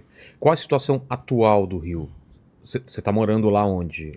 Eu moro em Brasília, porque eu estou na presidência da Embratur. Mas você está sempre no Rio? Mas eu estou sempre no Rio, sempre que posso. Que quando eu vou lá, eu fico mais na Barra. Lá não dá para sentir tanto. Como que está o Rio hoje em dia? Porque acontecem essas coisas e a gente fica com medo, né? Rio, então, eu acho que esse é um desafio. Né? O sentimento do medo, que ele existe, eu não vou aqui dizer que ele não é... Quando acontece um fato como esse, o resultado de um fato como esse é um resultado muito ruim. Né? Quando acontece uma guerra, né? A guerra da Ucrânia, você acha que foi uma guerra que gerou qual repercussão na Europa? Exato. Uma repercussão ruim. Né? Quando você tem um atentado, qual é a repercussão que você tem? O mundo é movido pelas notícias e pelo sentimento que elas provocam. O que a gente precisa fazer? Israel agora, né? Então, assim, o que a gente precisa fazer? A gente precisa, primeiro, tratar do fato como ele é. Não é tornar ele nem menor e nem maior. E nem de achar que ninguém pode ir para o Rio de Janeiro. Não é assim. Né? A gente também não é assim. Aqui também acontece... Por exemplo, a FEComércio, é uma instituição importante do Rio de Janeiro, eles fizeram uma pesquisa puxando para o turismo, né? Eles fizeram uma pesquisa sobre no Galeão com turistas internacionais, que eu acho que é relevante a gente pensar isso agora, né? Então eles fizeram uma pesquisa, entrevistaram mais de 1.000 pessoas e sentimento, etc e tal, né? Assim, por que você veio para o Rio de Janeiro? E era sobre o Rio de Janeiro, por isso que eu estou pegando essa pesquisa, né? Enfim, o Rio de Janeiro é uma grande porta de entrada do Brasil, né? 92% voltaria ou indicaria o Rio de Janeiro para ser visitado. 90%? Eu não imaginaria que era... 92%. Pesquisa recente. 92%. É que então, quem vai para o Rio e nunca foi, não tendo uma experiência negativa com assalto, alguma coisa, é uma coisa tão maravilhosa. E experiência negativa você pode ter em qualquer lugar do mundo. Então. Vamos também ser sinceros. Eu nunca tive, eu já falo. Eu fui várias vezes para o Rio, muitas vezes eu nunca tive. Mas esse pessoal, com certeza, volta porque lá é demais. Então, 92% dos turistas internacionais falaram, volto e indico. E quando perguntaram para ele problemas, eles relacionaram sujeira, ou seja, limpeza urbana e trânsito. Segurança não foi a primeira. Violência não falaram? Existe, é diagnosticado, aparece, mas de longe não é a primeira coisa. Entendi. E eles voltariam. Então, assim, eu acho que o desafio da gente é, primeiro, dizer claramente que existe um problema de segurança. Eu não estou com essa pesquisa dizendo que não existe um problema de segurança. Só faltava eu dizer isso. É. Né? Eu estou dizendo o seguinte, existe, tem como resolver, a solução está na decisão política que a gente vai tomar e com qual política a gente vai enfrentar, mas tem que enfrentar agora. O Rio tem saída. Quando 92% dos turistas internacionais dizem eu volto, é porque esse é um lugar que tem uma potência gigantesca. É, imagina se a gente tivesse o tamanho do turismo da Espanha, que a gente estava falando aqui, de Portugal, da França. Porque então, mas vamos lá. A possibilidade do Rio, a gente... É inacreditável. Deve estar 10% do que pode ser, né? E do Brasil. Pantanal, morei em Manaus. Você morou em Manaus? Morei em Manaus 2 anos. É incrível lá, é incrível. É. Não, em Manaus, então, eu fui na festa de Parintins. Nossa. Esse ano. Que tá então, nunca tive oportunidade, mesmo morando lá, queria muito ir, cara, porque deve ser demais. É uma mistura de uma grande ópera no Maracanã lotado, ou no... Enfim, o Maracanã puxa brasa, né? Numa Sapucaí cheia. É uma mistura de carnaval, futebol e ópera. Cara. No meio da floresta amazônica. Isso é que é o incrível. Esse é o Brasil, da festa de Parintins, né? Então, assim, o Brasil é capaz de ter Parintins, o Brasil é capaz de ter Gramado, o Brasil é capaz de ter Bonito, Pantanal, é capaz de ter as praias do Nordeste, o Brasil é capaz de ter as escolas de samba do Rio de Janeiro, o Brasil é capaz de ter os museus de São Paulo, Maceió. O Brasil é capaz de ter o São João, que é um festejo sensacional, e o Carnaval. Né? O Brasil é capaz de ter serra, ter mar, ter ecoturismo, que a gente foi em primeiro lugar no mundo, né, como destino de ecoturismo. É mesmo? Agora, a revista Forbes acabou de dar uma conquista nossa, né, da Embratur, investiu muito no Brasil como destino de ecoturismo, e o Brasil é o primeiro lugar de destino de ecoturismo do mundo, é considerado o melhor lugar para quem quer ecoturismo. E aí, então o Brasil é uma diversidade muito grande. O Brasil é sol e praia, mas o Brasil é gastronomia, eu não conheço outro país natureza que tem tanta cultura. Tem esses 3 elementos, para além da sol e praia, evidente. Né? Vai para Minas. Então, só a parte histórica de lá. Cidade, e a gastronomia de Minas. Segunda-feira, as igrejas. Segunda-feira, agora, na próxima segunda-feira, tem a Bienal de Gastronomia de Belo Horizonte. Estarei lá, inclusive. É um negócio absurdo. Sensacional. E a gastronomia de Minas Gerais é diferente da gastronomia do Pantanal, é diferente da gastronomia gaúcha, é diferente da gastronomia do Pará. Minha família é do Paraná, a família da minha mulher é do Paraná. Você vai lá, é outro mundo. Você vai comer barreado. Cataratas, que é um dos maiores destinos hoje de turismo internacional do Brasil, por causa de Foz do Iguaçu, né, que eu fui há pouco tempo lá e tem um turismo já bem organizado. Então, assim, o Brasil tem uma diversidade incrível. Aí você fala, não, mas o Brasil tem muito problema. Tá bom, mas o turismo é a solução para esse problema. Ah, mas o Brasil tem violência. Enquanto tiver violência, não tem turismo. Raciocínio não pode ser esse, Vilano. O raciocínio tem que ser assim, nós temos um problema, nós vamos dizer quais são os problemas, nós vamos enfrentar os problemas. Nós vamos diagnosticar os problemas e vamos resolver. O turismo está na caixinha da solução. Porque o lugar que tem mais turismo tem menos violência. Claro. O lugar que tem mais turismo tem mais relação de emprego. Não é interessante para ninguém quando o lugar é turístico e ele é violento. Então não, tudo melhora. Se você fosse a Portugal há 10 anos atrás... Eu fui. Você ia encontrar um Portugal completamente diferente do que é hoje. Mais sujo, muito... Né? Você vê o Portugal que se transformou, né? Vilela, o turismo, Barcelona, o que virou. O turismo do Brasil, e eu acho que tem um papel decisivo em Portugal, o turismo, tá? Isso quem está dizendo não sou eu, não. Você conversa com o governo. Parece que de repente a galera descobriu Portugal, porque Portugal sempre foi lindo, minha família é maravilhoso. Mas de repente a galera descobriu que Portugal é lindo e a gastronomia é absurda, porque antes não tinha tanto turista, agora você vai lá, absurdo. Eu fui a Portugal esse ano. Meus pais moraram 4, 5 anos. Eu fiz um convênio com o governo português, eles são muito aliados. Eu estarei na Flip, na Feira Literária de Paraty, com um representante do governo português, falando sobre turismo e literatura. A Flip é agora em novembro. Né? Mudou, né? Vou esse tentar ano, não é novembro? É novembro. Nunca fui na Flip, que vou tentar ir. Eu vou te mandar, o convite direitinho desse dia. Esse dia estarei eu representando o governo brasileiro pela Embratur e um representante do turismo de Portugal. De repente a gente faz um papo lá. A gente podia fazer uma coisa lá. E nós vamos falar sobre turismo e literatura. Fechou, então. Turismo e literatura. Vai ser a mesa da Flip que eu vou estar lá. Olha que bacana, porque... O que a gente está com um projeto aqui? Eles estão. Porque tem isso também, tem o turismo literário lá de Portugal, de você visitar os lugares. Então, e qual é o projeto que a gente está fazendo pela Embratur aqui? Quero que você fale isso para o seu pai, que é professor de literatura. Não é seu pai que é literatura? É meu pai, Eu sei que sua mãe é professora também, mas ele é de literatura. Fascinado pelo Virgílio Ferreira, que é um escritor português. Então, eu vou depois você conta isso para o seu pai, que é o seguinte, o que a gente está propondo na Embratur? Que a gente pegue os alguns autores. Aí pode ser só literatura, pode ser literatura e música, né? É, e quadrinhos então, também, hein? Então, vamos lá. Boa. Então, por exemplo, você chega no centro do Rio de Janeiro. Certo. No centro do Rio de Janeiro você tem personagens do Lima Barreto, personagens do Machado de Assis. Então você está andando pelo Rio de Janeiro, de repente você tem uma plaquinha com QR Code. Sei. Com QR Code. Você pega seu celular, aponta, bota ali, aí aparece o Machado de Assis, quem é, que obra, que personagem viveu ali. Realidade aumentada? Né? Você, aí é o setor de inovação com, e tecnologia com turismo. Você pode... a estátua do Drummond, que lá só é a notícia quando quebra o óculos, bota o óculos. Quebra o óculos, bota o óculos. Na praia de Copacabana. Pô, do lado do Drummond, você pode ter um QR Code que o cara entra, o cara vai ver o Drummond falar. Vai ler a poesia do Drummond, exato, vai saber as informações do Drummond. Você trabalha com inovação, trazendo a tecnologia para o turismo. Você pode fazer isso em várias línguas. É. Você faz isso no português, no espanhol, no inglês. Você resolveu. Você está falando com o mundo inteiro. O mundo inteiro está em Copacabana. Mas por que estão falando isso com Portugal? Porque Portugal já Portugal faz isso? Tem isso. Tem Portugal isso já? Está fazendo isso. E está fazendo junto com a gente. E eles estão desenvolvendo turismo e literatura em Portugal. É, porque tem aquela estátua do Fernando Pessoa.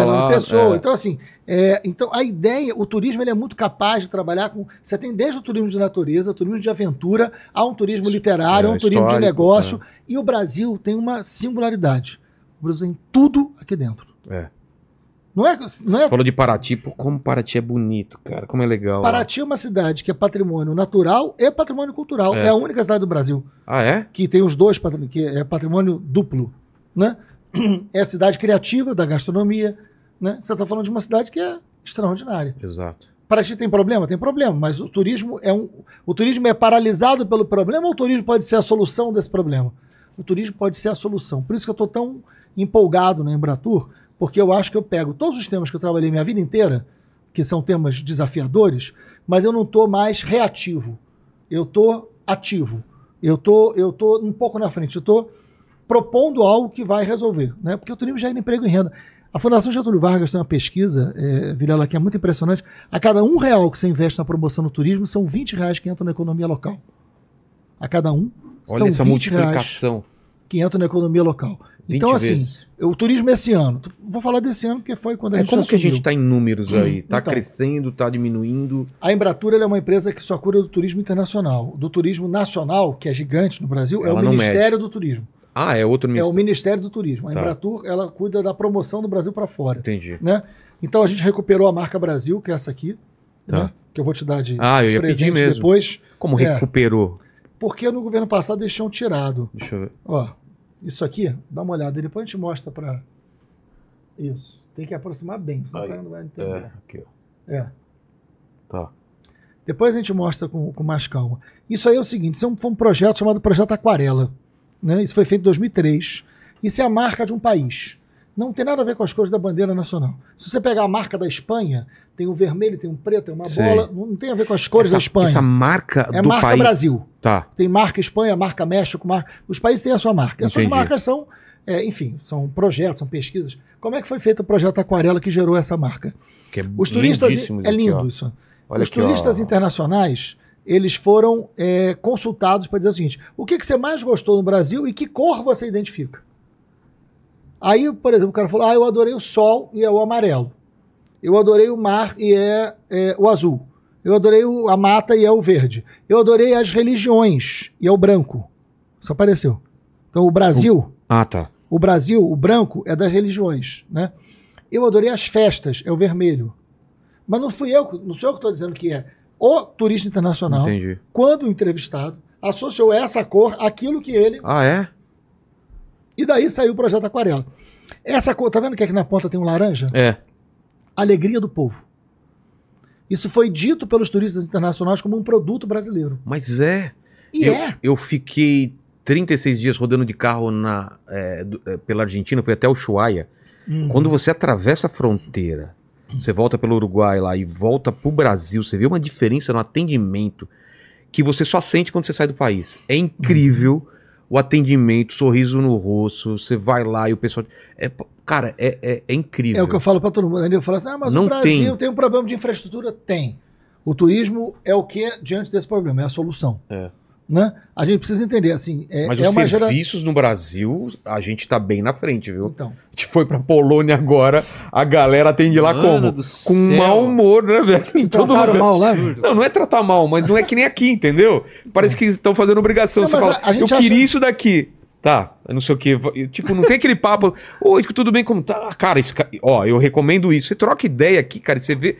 E o pessoal que vem de fora é muito bem atendido. Exatamente. Aqui, né? Agora, quando essa cor laranja entra e o cara fala alegria do povo brasileiro é um produto, pô, isso é genial, cara. É. A gente precisa trabalhar isso como produto. Então, o governo passado tinha tirado essa marca, tinha colocado o Brasil com Z, assim, foi um grande erro do governo passado. É. Mas eu não olho para trás, vamos olhar para frente. A gente recuperou essa marca. S, né?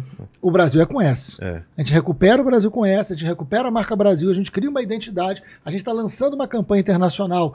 Eu fui para a França agora, lançar uma campanha internacional na França. Brasil e França estavam com uma relação péssima, porque deu aquele problema do ex-presidente com a primeira-dama, aquela... Enfim, né? Mas a gente foi para lá, chamou Raí e o Alceu Valença. Raí e Alceu Valença foram no lançamento da campanha do Brasil, divulgar o Brasil. Isso é sensacional. O Raí é um cara querido lá, porque ele foi ídolo do Paris Saint-Germain. Para quem não... Né? E ao contrário de outros jogadores, ele não fez bobagem, né? Então ele saiu de lá pela porta da frente. Pela porta da frente. É um cara, né? Mora lá, faz mestrado, né? O Alceu Valença. O Alceu Valença é super conhecido. Também é super conhecido. Deu um show, lotou, né, lá o Trianon. Então, assim, a gente leva os artistas, leva a cultura. Nós levamos um chefe de cozinha do Pantanal para fazer comida pantaneira. Né? Nós levamos artesanato do Crabe para mostrar o artesanato brasileiro. Assim, esse Brasil que pulsa... Né? Qual a estratégia...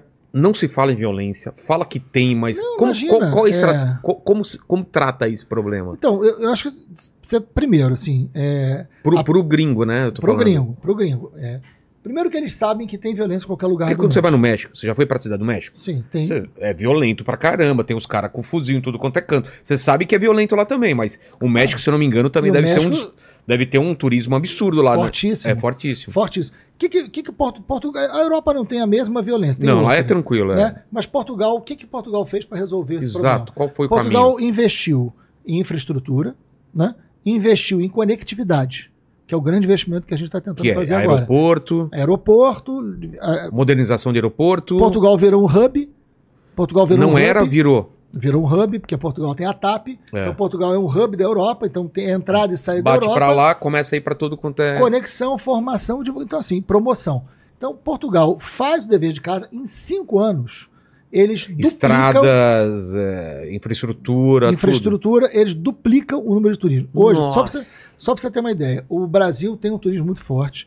A gente hoje tem 8% do turismo, 8% do PIB brasileiro é do turismo. 8% do PIB brasileiro era do turismo. Ou seja, a gente está falando de algo que é muito relevante economicamente. Caramba, 8%. 8% do PIB brasileiro era do turismo. Óleo e gás, que você tem Petrobras, você tem mais de um século de exploração, é 12%. Caramba. Petróleo é finito e o turismo é infinito. E você saber que o turismo pode ser muito mais do que né? O turismo pode ser o grande futuro. O que eu estou aqui defendendo? O que eu estou defendendo no Brasil hoje? Que o turismo é a grande economia do século XXI. É o turismo que vai nos ajudar a superar problemas de violência, de desemprego, inclusive, de conservação ambiental. Conservação ambiental. Porque ninguém viaja para um lugar que está queimando, ninguém viaja para um lugar que tem violência. A tendência, inclusive, de onde tem turismo é os problemas serem resolvidos, porque o turismo te alimenta da solução. Então é essa lógica que a gente precisa trazer para o Brasil, que outros países fizeram. Portugal fez, Espanha fez, além de outros detalhes que a gente está fazendo. Então, por exemplo...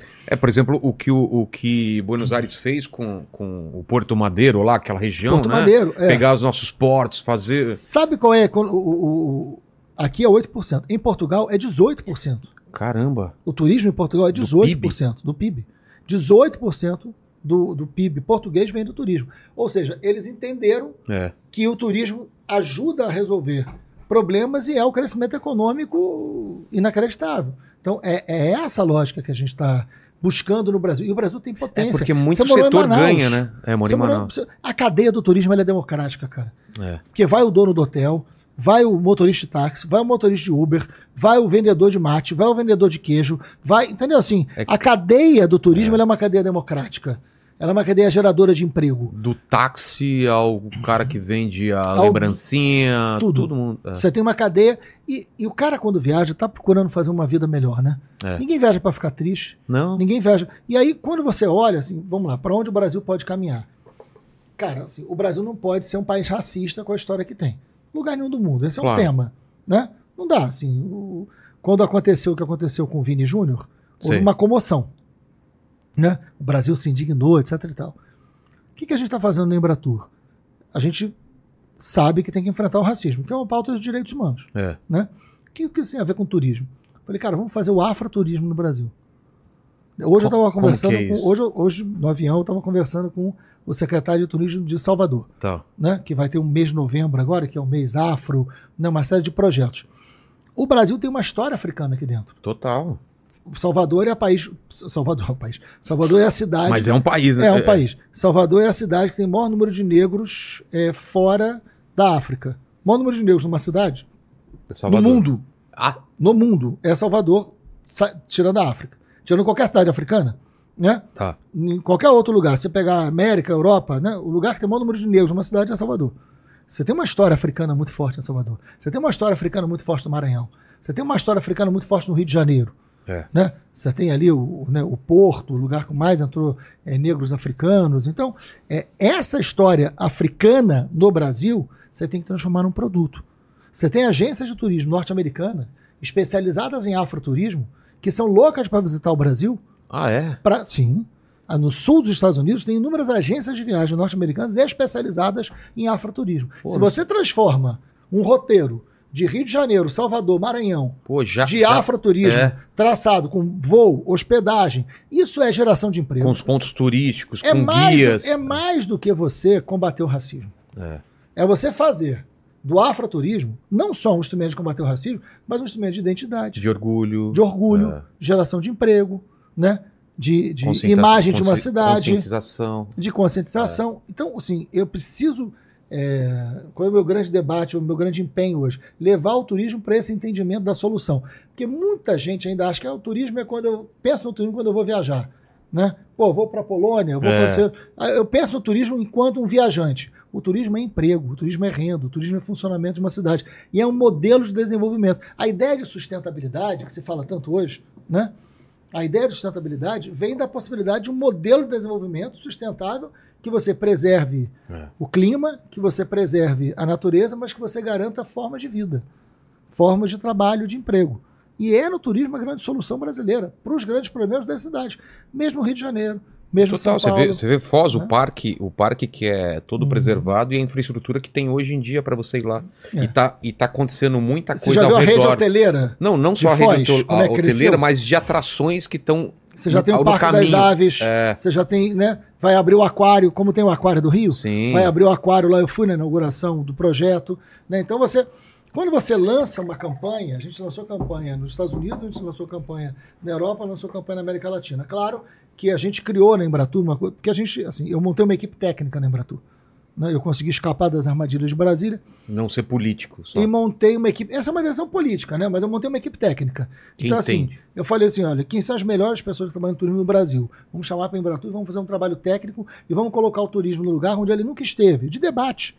Pô, a gente está aqui debatendo turismo, né? Há um tempo já. A gente vai falar de todos os assuntos, mas eu estou levando o turismo para debater onde eu vou, como solução de um modelo de desenvolvimento do Brasil. Uma das pessoas que a gente levou para lá é uma professora da USP que trabalha com inteligência de dados. Tá. Né? Aí a gente montou uma gerência de Big Data de inteligência de dados. Cara, nada no mundo hoje funciona sem isso. Né? Nada no mundo funciona sem isso hoje. Então, a Mariana Aldrich, né? Que era aqui de São Paulo. Tem que saber quem vem, de onde vem. Então, aí a Mariana, a gente já está no site hoje da Embratur, sim, tem um portal hoje, a Embratur hoje, uma empresa brasileira de promoção do Brasil no exterior, tem um portal hoje que você sabe quantos voos estão vindo, de onde são esses voos, para onde eles vão, qual é a disponibilidade, que turistas entram aqui, quem são os turistas que vêm. Então, por exemplo, eu já sei que o turista argentino é o que mais chega no Brasil. É? É. Segundo lugar, Estados Unidos. Na Europa. Pô, eu não ia chutar que o segundo era Estados Unidos, não. Pois é. Então, assim, a gente precisa trazer a qualidade da informação. E da Europa? Para ter o maior país emissor é a França. Ah, é? Aí por que a gente vai lançar na França? Porque a gente tem esse dado. Né? Então, a gente, baseado em dados, né? Ou seja, baseado na ciência, você vai fazer promoção. Tem que ir pra China, porque o que tem de chinês viajando no mundo que você encontra, os caras têm que vir pra cá também, gastar o dinheiro. Se na China fala assim, mas é pouca gente, é muito. Né? Fazer um grupinho pequeno. É muita gente. Já é muita gente. Então, a gente tem agora uma possibilidade de começar a chegar na China, que é muito longe, não é fácil, mas tem chinês espalhado pelo mundo inteiro, né? Tem um número muito grande de chineses vivendo no Paraguai, por exemplo. O Paraguai é um grande país emissor para cá. Então você pode ter uma chegada de chineses que vivem no Paraguai interessados no Brasil. E essa inteligência de dados nos dá a possibilidade de entender o turismo. Por exemplo, o português, ele hegemonicamente gosta de sol e praia. O argentino, hegemonicamente gosta de sol e praia. O francês já é mais ou menos. Já é lazer, mas é cultura. Já é, né? O alemão já é cultura, já é natureza. Então, quando você entende... E o americano? O americano é bem dividido. É bem dividido, mas muita cultura, muita gastronomia e lazer. Tá. É dividido meio um terço para cada, né? Quando você tem essa capacidade de destino, Rio, imagino que seja o principal, e depois o Nordeste, Foz do Iguaçu e São Paulo. São Paulo tem turismo de negócio. Por negócios, né? Mas São Paulo tem uma diversidade, né? Você tem ecoturismo em São Paulo. Tem no interior, e no interior também, você vai em Brotas, vai em outro lugar. Então você tem diversidade no turismo de São Paulo também. Você tem gastronomia, você tem uma série, então você tem uma série de diversidade. São Paulo, você tem o Lucena aqui, que é um secretário muito qualificado do governo do estado, que entende, foi deputado comigo, mas é muito dedicado. Então você tem a possibilidade de trabalhar com o gestor público, com o gestor privado, criando um projeto de país. E todo mundo ganha. Claro. O cara vai para o Rio, todo mundo ganha. Ninguém disputa com... Artista ganha com mais shows, fazendo para... Só para você ter uma ideia dos números, de janeiro até agosto, você tinha me perguntado dos números. De janeiro até agosto, a gente recebeu 4 milhões de turistas estrangeiros. Nós vamos chegar a 6 milhões até dezembro. A gente chega ao mesmo número de 2019. Tá. Né? Mas o mais importante é nem o número... Depois caiu? Até a pandemia, né? Por causa da pandemia. O período da pandemia zerou tudo. Esquece. Né? Mas você volta a 2019. A gente está voltando ao patamar pré-pandemia, já no primeiro ano do governo da gente. Tá. O mais importante é quanto esses caras deixam aqui. Quanto esses caras deixam aqui. Aí é muito interessante. Assim, de janeiro até agosto, o turismo internacional deixou no Brasil 22 bilhões de reais. Bilhões. O turismo internacional deixou de janeiro, está no portal, isso é dado oficial. Né? Banco Central, o dado é do Banco Central, inclusive. Não é um dado que eu estou inventando. De janeiro a agosto, 22 bilhões de reais deixados aqui. E de maneira limpa. Qual é a atividade econômica, Vilela, que deixa em 8 meses 22 bilhões de reais num país? Então eu estou falando de geração de emprego, de renda, de volume de dinheiro. Estou falando de um modelo de desenvolvimento que o Brasil pode e deve seguir. Flecha, eu sempre pensei nisso. Falei, cara, o turismo a gente precisa trabalhar melhor, porque como eu rodei muito aqui, fazendo show... Claro. É incrível, cara. É incrível como o Brasil é bonito e legal de viajar. E tem algum projeto de baratear os voos internos? Então. Porque às vezes você vai fazer a conta, mas você já deve ter ouvido isso, né? É mais barato você viajar para fora do que ir para o Nordeste, às vezes, por causa do preço da passagem. Eu tô indo agora para Recife, 8 pau, eu, minha mulher e meu filho, assim é muito caro. Tá caro, por uma série de razões. Eu acho que a gente tem que tentar comprar, assim, desenvolver uma cultura de comprar por ano. Quando você compra em cima da hora é sempre caro. Em cima da hora vai ser caro em qualquer lugar do mundo. Qualquer loja, por causa das distâncias aqui dentro. Tem um problema no preço do combustível, hoje no mundo. Esse é um problema concreto, né? E outros problemas que a gente está tentando resolver, né? Porque você vê, por exemplo, desculpa te interromper, Fred, mas por exemplo, nos Estados Unidos, tem muito esse turismo interno de voo, é muito bem resolvido, né? É barato os voos também na Europa, de ir para um país para o outro. E aqui, como que a gente resolve isso? Qual é o caminho da gente? A gente precisa ampliar o número de voos. Qual é o meu trabalho como presidente da Embratur? A gente já aumentou esse ano 40% a mais de voo que no ano passado. Como que se aumenta isso? É pela Trazendo mais voos, criando demanda, estimulando destinos e chamando novas companhias. Então, por exemplo, eu fiz uma reunião com a TAP. Né? Eu da Embratur, fui na reunião com a TAP. A TAP anunciou mais 11 voos semanais para o Brasil no ano que vem. A TAP, só a TAP, né? Fui na Argentina agora, que a gente lançou. E aí vamos lá. Por que você lançou a campanha na Argentina e não lançou na Colômbia e no Peru? Porque a Argentina é o lugar que mais manda turistas para cá. Tem uma feira ali que eu dialogo com todo mundo. Então, a inteligência de dados me dá a possibilidade do planejamento com eficiência. Então, por isso que o trabalho tem que ser técnico, né? Na Argentina, nós temos 206 voos semanais da Argentina para o Brasil. É bastante. Em janeiro, nós vamos ter 283. Em janeiro. Então, a gente está aumentando consideravelmente o número de voos. Aí eu já me reuni com a Copa Airlines, que eu quero que voe para cá, porque eles estão no canal do Panamá, né? Eles estão no Panamá e do Panamá... Eu já viajei para os Estados Unidos fazendo escala no Panamá pela Copa. Exatamente. Que são passagens mais baratas, né? Então, exatamente. Então, isso interessa para a gente, né? A gente interessa... Mas aumentar o número de voos baixa o valor da passagem, não? Aumentar o número de voos baixa o valor da passagem, claro. Porque você começa a ter mais concorrência e você começa a ter mais destinos, né? Entendi. Então, por exemplo, agora a gente tem um projeto que é pegar... Eu tive reunião ontem em Brasília sobre isso, né? Tanto com a Simone Tebet como com o Silvio Costa, ministro do Portos e Aeroportos. O que, que a gente está propondo? Existe um fundo chamado Fundo da Aviação Civil, né? Fundo Nacional da Aviação Civil, FENAC, né? Que é 4 né, milhões. Esse dinheiro, ele é um dinheiro que hoje está indo para pagamento de primário. O que, que a gente está propondo? Pegar um percentual desse fundo e investir na promoção de novos destinos para ter novos voos. Então eu chego lá para a Itália, né? Pego a Companhia da Itália, ou pego a TAP, ou pego, né? Enfim... Alitalia... Qualquer uma, ou Aerolíneas Argentina. Sei. Eu vou dizer o seguinte, olha, tem esse destino aqui que a gente quer... estimular, porque a gente acha que é um destino viável e a gente vai promover esse destino no seu país através do seu voo. Com o dinheiro nosso a gente investe. Eu não vou comprar passagem, mas eu vou promover aquele destino para despertar maior interesse daquele público. Se eu sei que o argentino gosta de sol e praia, eu vou investir em destino de sol e praia na Argentina. Mas eu posso fazer com que ele se interesse pelo sol e praia e que depois ele descubra outras coisas. É. Vou dar um exemplo. Eu levei para a Argentina e levei para a França um filme, né, do Estevão Ciavatta, que é um grande amigo, né, um cineasta amigo do Rio de Janeiro, brilhante.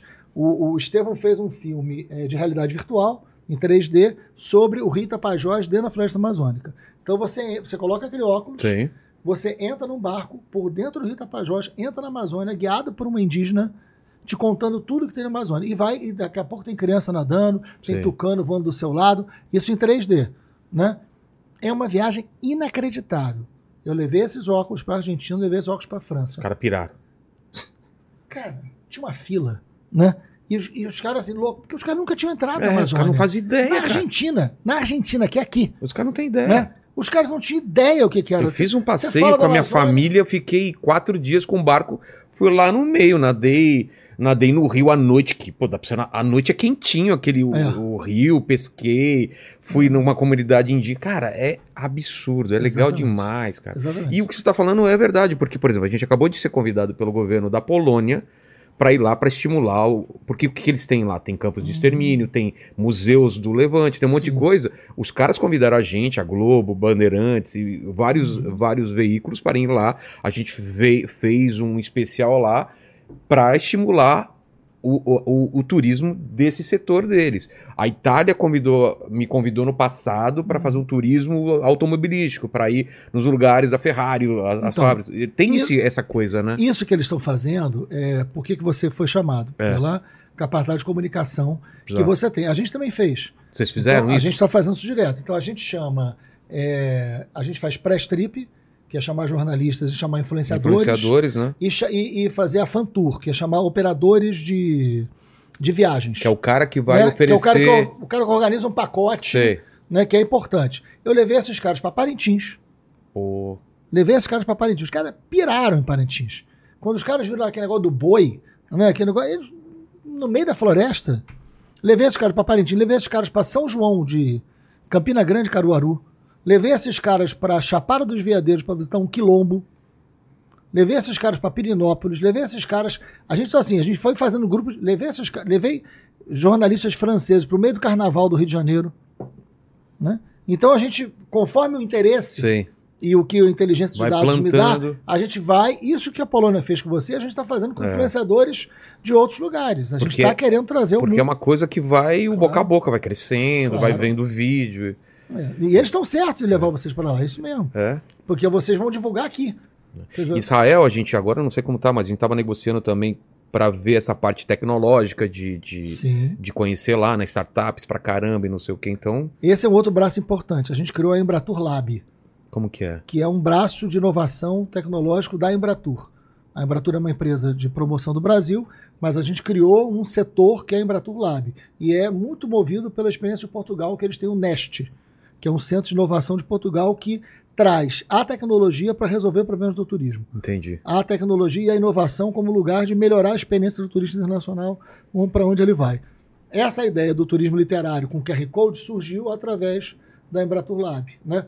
Então, eu tinha falado da literatura, mas, por exemplo, esquina daqui, São João com Ipiranga com São João. É. Todo mundo que passa ali, que gosta do Caetano Veloso, tira aquela foto brega embaixo da plaquinha Ipiranga com São João. É. Pô, não podia ter um QR Code na esquina? É. Que você entra ali e tem o Caetano cantando? Exato. E que tem a obra do Caetano, e que tem... Cara, é um QR Code, cara, que você vai pegar teu celular simples, e você vai entrar ali e você vai conhecer o Caetano. É. Porque o turista brasileiro sabe que Ipiranga, porque ele já cantou, claro, né? Ipiranga com São João. E sabe ali, que alguma coisa vai acontecer no coração dele, né? Então, mas pode atingir outros corações através da inovação, sim, entendeu? Então a gente está buscando isso também. Tem muita coisa bacana sendo feita. Pô, que bom saber de tudo isso. Ô, Paquito, tem uma pergunta em relação a essas coisas que a gente falou, para ir para outro assunto? Como que tá? Eu vou aproveitar e fazer um xixi lá, hein? Ó, vamos lá. Em relação a turismo, a galera não fez muita pergunta, mas tem algumas sobre assuntos passados aí. Vamos. Então vamos lá. Primeiro, agradecer aqui a Ana Moraes Mota, que se tornou membro aqui nessa live. Muito obrigado aí, Ana. E o pessoal perguntou aqui, disseram que você falou muito sobre as milícias, mas eles queriam que você falasse um pouco sobre como combater o crime organizado, PCC. Aliás, no Rio de Janeiro, o PC não, é o Comando Vermelho, né? É como combater essas facções e tal lá no Rio de Janeiro. E se essas facções se misturam com a milícia em algum momento. Não, espero o xixi ou respondo? Respondo, né? Pode responder. Então, ele gritou do banheiro, viu, gente? Pô, podia levar o microfone pro banheiro, mas pois é, podia não ser muito agradável. Mas vamos lá, primeiro é o seguinte, a gente tá falando de crime organizado no Rio, né? A gente tá falando de crime organizado no Rio. Quando eu investiguei a milícia, eu contei aqui a razão, né? Enfim, tive um episódio muito... Eu entendi a milícia como um crime de máfia, no nível de organização que os outros crimes não tinham. Agora, o tráfico é menos perigoso ou menos... Não, o tráfico é crime e tem que ser enfrentado também, né? O tráfico é crime e tem que ser enfrentado também. Qual é a diferença? O tráfico, ele... Todo grupo de traficantes, toda a facção, essa palavra estava me faltando, toda a facção do tráfico tem como origem o cárcere. Todos surgiram dentro do cárcere. PCC surgiu no cárcere, no Carandiru. Comando Vermelho surgiu no cárcere. Irmãos, não sei o que lá. No Brasil inteiro, 100% das facções do tráfico, nasceram no cárcere, né? A milícia não nasce no cárcere. A milícia nasce no palácio, na relação de poder. Por isso que eu diferenciei. Mas crime é crime e todos têm que ser enfrentados, né? Todos vão ter que ser enfrentados da mesma maneira? Não. Não. É isso que eu Porque você pensando. Precisa ter... É claro, por exemplo, onde você tem domínio de território, quando eu falei que tem que retomar território, retomar a economia, eu estou falando isso tanto para a milícia quanto para tráfico. Vale para os dois. Quando você enfrenta o tráfico de armas que alimenta esses grupos, eu estou falando tanto para a milícia quanto para tráfico. Agora, é claro que a milícia, por estar no poder, tem determinadas medidas que não atingem o tráfico, né? O tráfico é menos organizado do que a milícia em termos de projeto de poder. Agora, é tão violento quanto... E hoje no Rio, o que já acontece é uma mistura completa dessas coisas, né? A milícia antigamente não vendia droga. A milícia tinha toda a sua economia baseada na economia do território. Internet, serviço, gás, transporte, serviço, extorsão. Hoje o tráfico, droga também. Hoje a milícia vende droga e hoje o tráfico faz a atividade miliciana do controle da atividade. Então, economicamente, eles se misturaram completamente e representam basicamente a mesma coisa, né? Tem naturezas distintas, tem organizações distintas, você tem que enfrentar. No Rio, tem um elemento decisivo. Você precisa retomar território. E você precisa ter política pública, nacional e estadual, de mudança da política de segurança pública através de uma mudança profunda do modelo da polícia, com investimento nessa polícia e com capacidade de tomar território, de retomar a economia, né? E aí vale tanto para tráfico quanto para milícia, né? Não tem diferença nesse sentido. Ó, o Felipe Biancardi, ele mandou aqui. Gostaria de saber se o Freixo se arrepende de sair do PSOL ou se isso faz parte do amadurecimento dele enquanto político. Sou da ZO e queria ter o otimismo que ele tem em relação ao Rio de Janeiro. Eu já não vejo mais saída. Mas ele mora no Rio? É, então, é ZO daqui ou do Rio? ZO é Zona Oeste. É. ZO é Zona Oeste, o Rio de Janeiro. Quem fala ZO é Rio de Janeiro. É Rio de Janeiro. Não, mas aqui também o pessoal fala Zona Oeste, mas não deve ser daqui, né? Não, não, não. É a Zona Oeste, de onde... É Felipe, né? É. A Zona Oeste... Que região que é? Então, a Zona Oeste é Bangu, Realengo, Campo Grande. É onde nasce a milícia, inclusive. Ah, é? É onde nasce a milícia, que hoje está na região metropolitana como um todo, mas a experiência que eu tive de enfrentamento a uma milícia chamada Liga da Justiça, que os donos eram policiais e eram deputados junto comigo, e que foram presos na CPI, né? O Felipe deve saber disso, assim. A gente enfrentou esses caras de frente, né? Porque esses caras estavam no parlamento comigo, e eles foram presos, né? Assim, chegaram até ele. Então. Um deputado que era o dono da principal milícia da área onde o Felipe mora foi preso. O irmão dele era vereador, foi preso. Né? Então a gente enfrentou. A gente não foi para cima da segunda, terceira camada. Foram a gente foi para Peixe Grande. Foi para o Peixe Grande. E a gente prendeu todos os líderes de milícia naquela época de 2008, 2009. Todos foram presos. Só que, como qualquer lugar do mundo, não é só a prisão que resolve. Você tinha que tomar outras medidas que os governos não tomaram. Por N razões que, enfim, a gente não tem tempo aqui. Agora, eu acho, entendo, Felipe, mas não dá para não ter... Não se trata, Felipe, de otimismo. Porque otimismo você pode estar, na verdade, medindo o grau de ilusão da pessoa. É. E não é isso que eu estou falando. Eu estou falando de algo que, assim, é muito concreto. Assim, dá para abrir mão do Rio de Janeiro? Não. O Brasil pode abrir mão do Rio de Janeiro? Claro que não. Não dá para desistir. E eu, em nenhum momento, escondi qualquer problema do Rio. Em nenhum momento eu fui desonesto. Na minha vida, não só aqui. Em nenhum momento eu disse que não é bem... Ah, mas agora você está trabalhando com turismo, você está adorando a pílula. Não, não foi isso que eu fiz aqui. Pelo contrário, eu estou aprofundando o debate do problema e dizendo tem saída. Inclusive, o lugar que eu estou trabalhando é a solução. É. Não é um... Não é um empecilho. Não é o contrário, não está paralisado por isso. E tem saída. Tem saída a partir, inclusive, da realidade do povo. Eu só acredito no Rio de Janeiro porque eu acredito no povo do Rio, que é extraordinário, né? O mesmo povo que passa por isso tudo é um povo capaz de fazer a cultura que faz no Rio de Janeiro. A cultura popular do Rio é extraordinária. É extraordinária. O Rio de Janeiro do Carnaval, ele não é inventado. Não é fabricado, né? O Rio de Janeiro do Carnaval, onde o Rio de Janeiro é elogiado e aplaudido pelo mundo inteiro, esse Rio de Janeiro do Carnaval, o Rio de Janeiro das passistas, da bateria, dos blocos, das escolas de samba, dos carros alegóricos, esse Rio de Janeiro existe o ano inteiro. Esse Rio de Janeiro do Carnaval, que o Rio de Janeiro é aplaudido de pé, este Rio de Janeiro existe o ano inteiro. Esse Rio de Janeiro está em cada favela, está em cada periferia, está em cada família de pessoas brilhantes, inteligentes, criativas, alegres, trabalhadoras. Esse Rio de Janeiro existe e é hegemônico. É por isso que eu acredito no Rio. Porque eu acredito nas pessoas que produzem esse Rio de Janeiro, que em alguns momentos a gente aplaude e a gente finge que esses momentos não existem em outros. Olha, vocês acham que o Carnaval do Rio de Janeiro, que é tão extraordinário, ele surge da noite para o dia? Não. Ele começa a ser organizado em fevereiro? Ou isso é feito o ano inteiro? Visitem as escolas de samba, visitem as quadras, visitem essas comunidades, entendam o que é o Rio de Janeiro para além do cartão postal. É disso que a gente está aqui defendendo, entendeu? Com todos os problemas que tem. Parintins também, o ano inteiro, os caras pensando. Todo a cultura é algo permanente. E a produção, por isso que eu acho que a cultura é uma saída, é uma solução que a gente tem para entender esse Brasil, né? Não é só a sua natureza, que é extraordinária, mas é a cultura também, né? Mas aí qual era? Bom, sobre o Rio de Janeiro eu falei, mas... do PSOL, né? Ah, do PSOL. Isso. Então, eu sou muito grato a tudo que eu vivi dentro do PSOL. Eu fiz o CPI das milícias, eu fiz como deputado do PSOL. Né, CPI do tráfico de armas e munições, que eu também presidi, ficou menos famosa, mas foi muito importante. Eu conversava ontem no governo sobre essa CPI, eu acho que tem ali dados, elementos que o próprio governo do Lula precisa pegar, o Ministério da Justiça, para trabalhar com isso. Então eu sou muito grato pelos mandatos que fiz. Mas chegou um momento que eu mudei, acho que, enfim, o próprio PSOL também, e eu entendi que precisava fazer uma política que eu defendi aqui. Né, uma política de alianças para enfrentar um Rio de Janeiro que eu estava enxergando, que para mim era prioridade, e que não era possível fazer ali dentro do PSOL. Mas, então, mas não se trata de eu amadureci, se trata de dizer que a gente acho que olhou de forma diferente, né? Tá. Eu acho que hoje olho de forma diferente. A última eleição que eu disputei, o PSOL me apoiou, eu não era do PSOL, né?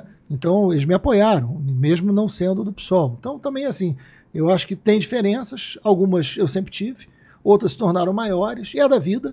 Isso não se diz que eu sou melhor ou sou pior, mas são caminhos que eu acho que é diferente hoje que a gente tem, mas é um partido que eu tenho muito respeito, mas tenho divergências que se tornaram, para mim, insuperáveis, e eu precisava ter um outro espaço de crescimento. Mas você tem planos futuros de voltar a se candidatar, ou você vai para esse caminho do... Eu tô muito feliz onde eu tô, na presidência da Embratur, né, colocado lá pelo presidente Lula, assim, pensando nesse Brasil para o mundo, a ideia de que o Brasil voltou, né, geração de emprego, renda. Eu estou muito feliz disso, estou estudando muito, montei uma equipe extraordinária.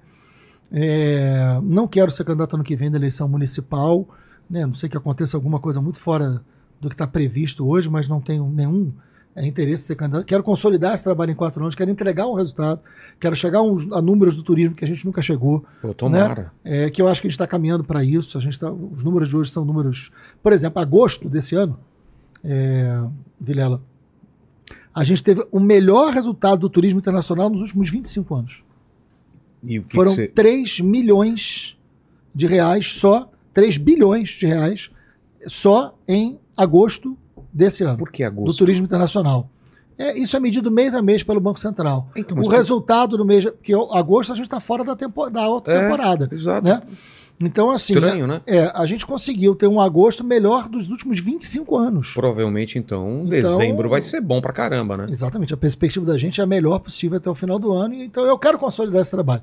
Aí, em 26, é possível que eu seja candidato de novo. Aí, mais tarde, eu vou pensar pra quê que eu vou ser candidato. Posso ser deputado federal de novo, posso ser pro Senado, posso... Enfim, aí eu vou pensar, olhar pro Rio de Janeiro, ver como é que tá e ver qual é a melhor decisão a ser tomada lá. Mas até 26 eu quero consolidar esse trabalho. Antes de ir para outros assuntos de turismo, você quer falar mais alguma coisa? Tem alguma coisa? Não, eu acho que se tiver pergunta... Tá, tem uma aqui da galera, aqui, ó, o Thiago Amaral mandou, sobre turismo, qual o investimento no desenvolvimento de línguas? Pouquíssimas pessoas aqui no Brasil falam inglês. Ah, tem isso também, né? Esse é um desafio gigante. A gente tem trabalhado com isso, Thiago, com, inclusive, desenvolvimento de startups, né? Que você pode hoje ter um facilitador da língua através... Porque todo mundo hoje pode não saber inglês, mas tem um celular, né? E você pode ter um aplicativo hoje que você tem a tradução simultânea. Então, agora, ao mesmo tempo, a gente está estimulando muito que em algumas cidades... que tem isso também, assim, eu me dou muito bem com todo... Isso é importante, assim.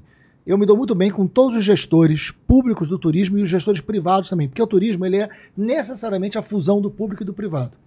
Tem jeito. O público governo chega com infraestrutura...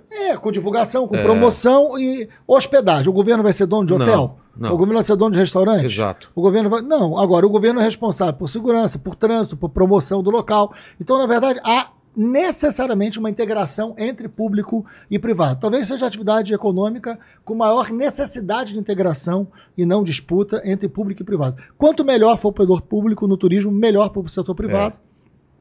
Quanto melhor o poder privado atender as pessoas, melhor para o poder público, vai arrecadar mais. Então, ali há uma maturidade. No turismo tem uma maturidade da relação público-privado que é muito interessante e que eu acho que a Embratur está muito bem colocada, até porque eu fiz opção de uma equipe técnica muito respeitada por todos eles, né?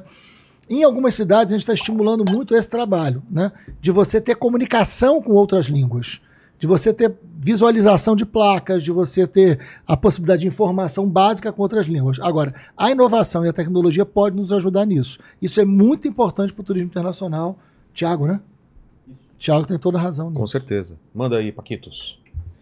O pessoal queria saber aqui também como você vê o futuro de pautas como drogas e aborto, porque ambas estavam sendo bastante discutidas, estavam lá no STF. Você acha que... vão ser legalizados ou descriminalizados em breve? Não sei como é que o STF vai se posicionar, entendo um pouco mais do Congresso, né? Eu não tenho a menor condição de prever, né? E nem é meu papel, né? Dar palpite sobre o STF. Agora, eu acho assim, o debate de drogas, isso é um debate muito sério, né? Eu vivi numa área, eu contei aqui, né? Extremamente violenta e muito relacionada a essa violência à droga, né? Isso me fez ter uma experiência muito negativa, né? Eu nunca olhei para a droga como modismo, eu sempre olhei para a droga como um lugar que podia me matar. Entendi. Não pelo consumo da droga, que nunca foi meu caso, mas pela disputa de território, pela violência. Eu vi amigos morrerem, né? Isso não é um detalhe. Se você tem 14, 15 anos, vê um garoto de 13 ser assassinado perto de você, isso não é um negócio que você esquece, né? A imagem eu tenho até hoje na minha cabeça, né? Com 56 anos eu nunca esqueci, né? Então, assim, eu respeito muito, até porque vim de lá, as pessoas que moram nos lugares onde a droga caracteriza este problema. Então, essas pessoas, quando falam, eu não quero nem debater droga, eu não quero estar perto de droga, eu não quero esse debate, eu entendo. Eu entendo. E acho que a gente precisa ter uma política pedagógica, né? Já que eu dei ali o Paulo Freire, capaz de dialogar e de entender isso. Então, quando eu falo que a gente não pode ser simplista nesse debate, porque eu poderia sentar aqui e agradar um monte de gente, falar assim, olha, a legalização da droga está resolvido. Quando eu olho para uma mãe, como foi a minha, quando eu olho para um pai, como foi o meu, né, no lugar que eu vivi, eu falo, cara, esse é um discurso que não chega naquela mesa. É. Essa pessoa não vai entender o que eu estou dizendo. Então, esse é um debate que precisa ser feito de forma muito cuidadosa. Ao mesmo tempo, quando você olha hoje para o sistema penitenciário brasileiro, que eu também conheço, você tem uma massa de jovens trancafiadas por causa de uma relação com droga, que é uma relação absolutamente indefensável. Uma imensa maioria que sequer deveria estar presa. Né? Ou, eu sei que na cabeça da gente, justiça e vingança não tem muita diferença. Né? Por isso que a gente tem um olhar tão ruim sobre direitos humanos, que é péssimo para a nossa civilização. Né? Não se trata de defender bandido. Agora, esse é um debate que eu acho que a gente tem que ter com muita responsabilidade, entendendo a realidade social de cada família. Né? Então, acho que o debate da droga, eu acho que é por aí. Né? Eu acho que a tendência do debate do aborto hoje, que é um debate, aliás, sobre droga, a gente precisa chamar a população evangélica para esse debate, que a gente quase não fala sobre isso. Né? Eu conheço uma série de trabalhos feitos por grupos evangélicos que tem muita qualidade, que tiram garotos da droga, de recuperação, que é importante. Né? O trabalho nas áreas mais pobres, onde o Estado não entra, onde a universidade não entra, onde um monte de gente não entra, um monte de coisa não entra, que a igreja entra, a igreja consegue fazer um trabalho. Então tem que chamar todos os setores para um debate de tolerância, pedagogia da tolerância, tem que chamar todos os setores para um debate sobre esse país. Ninguém é melhor do que ninguém nesse debate. Tem que chamar os setores religiosos, tem que chamar a academia, tem que chamar a ciência, tem que chamar as famílias, para que a gente possa entender qual é o melhor caminho de qualquer tema espinhoso como esse.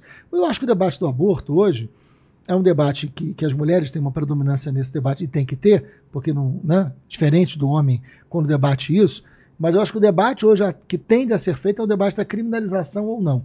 Né? Não é um debate se é bom ou não. Tem debate bom de aborto, é um debate sobre criminalização. Né? Uma mulher que faz aborto, ela é uma mulher criminosa ou ela não é uma mulher criminosa? Ela vai ser tratada como mulher criminosa ou não? Acho que a tendência do debate feito pelo STF, né, é nesse caminho. É no caminho de é crime, não é crime, como é que essa mulher pode não ser criminalizada. Então, acho que é esse o caminho de um debate mais saudável. Sadio, né? Fala, Paquito. O pessoal também perguntou se existe alguma evidência ou até mesmo alguma prova de que apontaria a ligação entre a família Bolsonaro e as milícias, que é uma coisa que a galera fala aí, liga eles. Não, vamos lá. Como eu disse, assim, eu olho para frente, acho que nós ganhamos uma eleição, nós temos que governar, nós temos que entregar, e eu não fico olhando para trás. Mas eu não posso deixar de responder a pergunta, né? Tanto é que eu nem citei o ex-governo, a não ser pela marca Brasil. Mas olha, não sou eu que estou dizendo. Assim, quando eu fiz a CPI das milícias, foi do ano de 2008, como eu disse aqui. Né? 2007 eu apresentei o pedido, em 2008 eu consegui fazer porque teve aquela mudança na Assembleia Legislativa fruto dos jornalistas. Eu apresentei um relatório que foi um relatório muito bem feito, que levou à prisão mais de 240 milicianos, etc. Na época, o deputado federal Jair Bolsonaro subiu à tribuna do Congresso Nacional para criticar o nosso relatório que ele sequer tinha lido. E ele disse, isso está gravado, ele deu entrevista sobre isso dizendo, nem toda milícia é ruim. Esta frase, nem toda milícia é ruim, é uma frase do então deputado Jair Bolsonaro. Né? Milicianos clássicos no Rio de Janeiro, como Adriano da Nóbrega, que foi morto na Bahia, vocês devem lembrar disso, que era um matador, que era um cara muito ligado à economia da milícia, era muito próximo da família. A sua mulher e a sua mãe trabalhavam no gabinete do então deputado Flávio Bolsonaro, como Laranjas, inclusive. Né? Então, assim, as relações de defesa de milícia, o Queiroz, um assessor importante, né, deles, quando foi se escondeu em áreas de milícia no Rio de Janeiro. Né? Então, assim, eu vou dizer o seguinte, eles são donos de milícia, são milicianos? Eu não digo isso, porque eu não sou leviano. Agora, que defenderam as milícias, que se relacionaram com milicianos, isso é fato. Isso é fato. E você já disse que ele e os filhos dele vão acabar presos. Olha, não por isso. Ah, tá. Por outras... Não por isso, mas eu acho que eles estão sendo investigados, cabe à justiça. Eu acho que todo mundo tem direito de defesa. É claro. Né? Todo mundo tem direito de defesa, mas eu acho que os crimes contra a saúde pública na pandemia e agora as denúncias de corrupção, que não são novas sobre a família. Não são novas as denúncias de corrupção sobre a família. São denúncias muito sérias. Eu acho que isso pode levá-los à prisão. Entendi. Mas cabe ao Poder Judiciário. Claro. Né? É, eu até achei que ele incluía isso na pergunta, mas sobre Marielle. A gente foi para o Rio. Uhum. Eu também achei que a pergunta fosse para ele. Eu também. A gente foi para o Rio mês passado. A gente fez um especial sobre Marielle com os autores do livro Quem Matou a Marielle. É. A gente chegou a uma resposta. O que você tem para falar sobre isso, bom, Freixo? Primeiro, que a Marielle trabalhou comigo, né? Exato. Tinha uma proximidade. Trabalhou 10 anos comigo. É. Não são 10 dias, né? Exato. Então, assim, quando eu virei deputado em 2000, a Marielle foi no enterro do meu irmão. Só para você ter uma dimensão da relação. Durante a campanha... Durante a campanha de 2006. É, que você foi eleito. Né? Então, a Mari foi no enterro do meu irmão. Né? Meu pai morreu um mês antes da Marielle. A Mari foi no enterro do meu pai. Poxa. Então, a gente não tinha uma relação só de trabalho. A gente tinha uma relação de muita proximidade, de muita amizade, né? Ela começou a trabalhar comigo no primeiro momento do meu mandato. E trabalhou comigo os 3 mandatos de deputado estadual. Eu fui eleito 3 vezes. Né? Fui eleito com 13 mil, com 177 mil e com 350 mil, quando eu fui eleito o deputado estadual mais votado do Brasil. A Marielle trabalhou comigo todos esses momentos. Né? A Marielle só deixa de trabalhar comigo quando ela se elege vereadora e quando eu fui candidato a prefeito. Na eleição de 2016, que eu fui para o segundo turno e ela se elege vereadora. Né? Com óbvio, todo o nosso apoio. Então a Mari, eu não estou falando de uma pessoa qualquer na vida, na minha vida, né? Então, a gente tem teve filhos da mesma idade, né? A Luiara e a Isadora têm a mesma idade, então assim, a gente é muito amigo, né? O assassinato da Marielle, eu quero deixar isso claro, assim, eu não acho que o assassinato da Marielle seja mais importante do que qualquer outro. Não foi mais importante que a do meu irmão, que a de qualquer pessoa. Mas por que é um assassinato que precisa ser desvendado? Porque é uma afronta à soberania, porque é uma vereadora, é uma coisa absurda, que uma coisa que a máfia contra a democracia, que a máfia fez lá também. Claro. É um recado que eles estão mandando. Eu não tratei assim. Eu tive um irmão assassinado. Exato. Eu tive um irmão de pai e mãe, meu grande amigo, foi assassinado. Eu não. Entendeu? Eu não entendo quando as pessoas falam, por que falam tanto da Marielle? Por quê? Então, é uma vereadora. É lógico. É claro. É um absurdo. Não tem nada a ver com ela ser de esquerda, que ela ser de partido AB. Você não interessa. Não interessa. Se ela fosse uma deputada, uma vereadora da direita, eu estaria falando a mesma coisa. É. Né? Ela não foi morta por uma bala perdida, por um crime passional. Ela foi morta por um planejamento político que quis dar fim a uma vereadora eleita. Isto é um crime contra a democracia. Ponto. Não interessa os ideais. Claro que o fato dela ser uma mulher negra, que é tão difícil uma mulher negra ser eleita, aumenta esse crime político. É. Evidente, num país como o nosso. Agora, porque é uma afronta à democracia, num lugar como o Rio de Janeiro.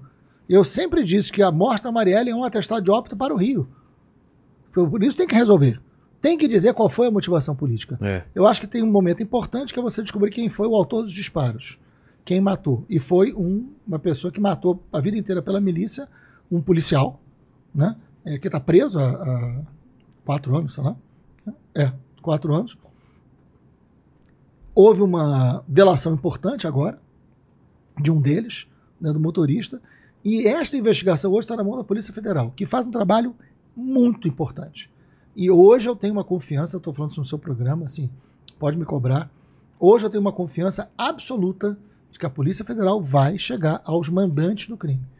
E a gente vai entender o que aconteceu. É muito decisivo isso. E a milícia está envolvida? O fato de ter sido Lessa o matador, inevitavelmente já colocou a milícia nisso. Né? Porque o Lessa, ele não era o miliciano dono de negócio, mas ele matou para a milícia a vida inteira. Né? E eu acho que a morte da Marielle e a investigação eles levantaram um bueiro nesse Rio de Janeiro, né? Um bueiro, né? Um bueiro dessa intolerância, um bueiro... só para vocês terem uma ideia, assim, quando a Marielle foi morta, era uma quarta-feira à noite, ia ter jogo do Flamengo, da Libertadores, ela estava indo, ela é flamenguista também. Sim. Ela estava indo para casa ver o jogo, né? Tem aquele vídeo, né, dos caras parando do lado do carro. Então, isso. Foi no caminho da casa dela. Quando eu cheguei no local, na quarta-feira, me avisaram, eu que avisei a polícia, chamei a polícia, cheguei junto com a polícia. Quando eu cheguei no local, e o corpo dela, portanto, ainda estava dentro do carro, e a gente, na hora, viu que foi uma execução pelo tipo de disparo, etc e tal, ninguém esperava, porque não tinha nenhuma ameaça sobre ela, não era algo que se esperasse, né? Pegou todo mundo muito no susto, e as fake news sobre ela...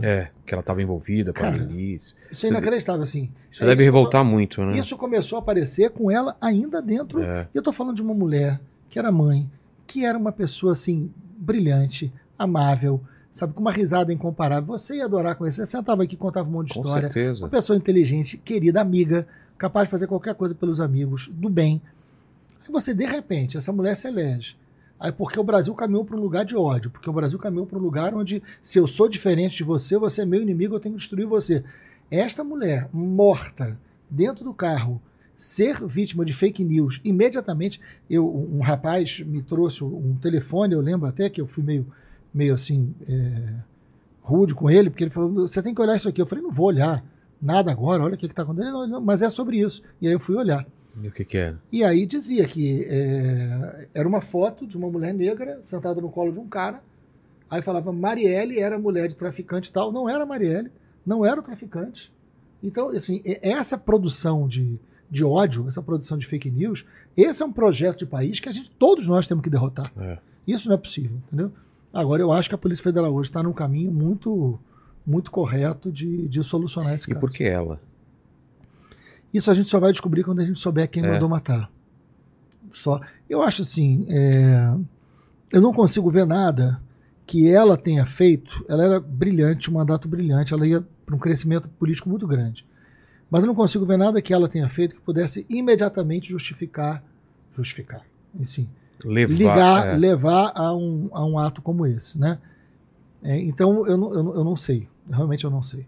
Agora, independente de qualquer coisa, o que ela representava exatamente enquanto uma mulher que veio de onde ela veio, capaz de vencer tudo, foi determinante para escolherem ela para fazer alguma coisa. É um símbolo. Mas a gente só vai saber, exatamente. Mas a gente só vai saber quando terminarem, né? A gente souber quem mandou, né? Agora, que vai passar pelas milícias, pelos problemas do Rio, isso é inevitável. Entendi. Fala, Paquito. Ó. E a galera perguntou aqui bastante sobre esse negócio que está acontecendo agora lá em Israel. Eu vou ler aqui a pergunta do Bruno Silva. Ele mandou aqui. A Folha de São Paulo classificou o Hamas como grupo terrorista. Pergunte para o Freixo se ele considera o Hamas como um grupo terrorista, levando em conta o massacre de civis desarmados intencional ocorrido aí no último final de semana. Claro que sim. Claro que sim. A atitude do Hamas é uma atitude terrorista e uma atitude indefensável. Óbvio que sim. Isso é evidente. A atitude do Hamas é uma atitude, é crime de guerra, é uma ação terrorista, violenta e que nada pode justificar. Como eu acho, e eu sempre tive uma posição muito clara no debate de Israel-Palestina, né? Eu sempre defendi que é a posição diplomática do Brasil, inclusive dois povos, estados. 2 estados. Essa é uma posição muito razoável que eu sempre defendi publicamente, pode pesquisar, né? Sempre defendi publicamente 2 povos, 2 estados. Esse é um debate que cabe a todas as instituições internacionais na busca da paz, e é o que a gente precisa buscar mais do que nunca. A atitude do Hamas é inaceitável, é uma atitude terrorista, como a reação do Estado de Israel é uma reação que hoje comete crime de guerra também, e que não pode justificar por uma ação terrorista do Hamas, que é terrorista, que é violenta e que é inaceitável. Mas você não pode ter como resposta um crime de guerra. Você não pode aceitar que se faça na faixa de Gaza o que está se fazendo hoje, que é também um crime de guerra, né? Então, o debate sobre 2 estados e 2 povos, ele se tornou um debate lamentavelmente distante hoje, porque você está tratando de crimes de guerra numa ação terrorista de um lado e numa ação de Estado de outro. Enfim, torcer para que as instituições internacionais consigam agir, né?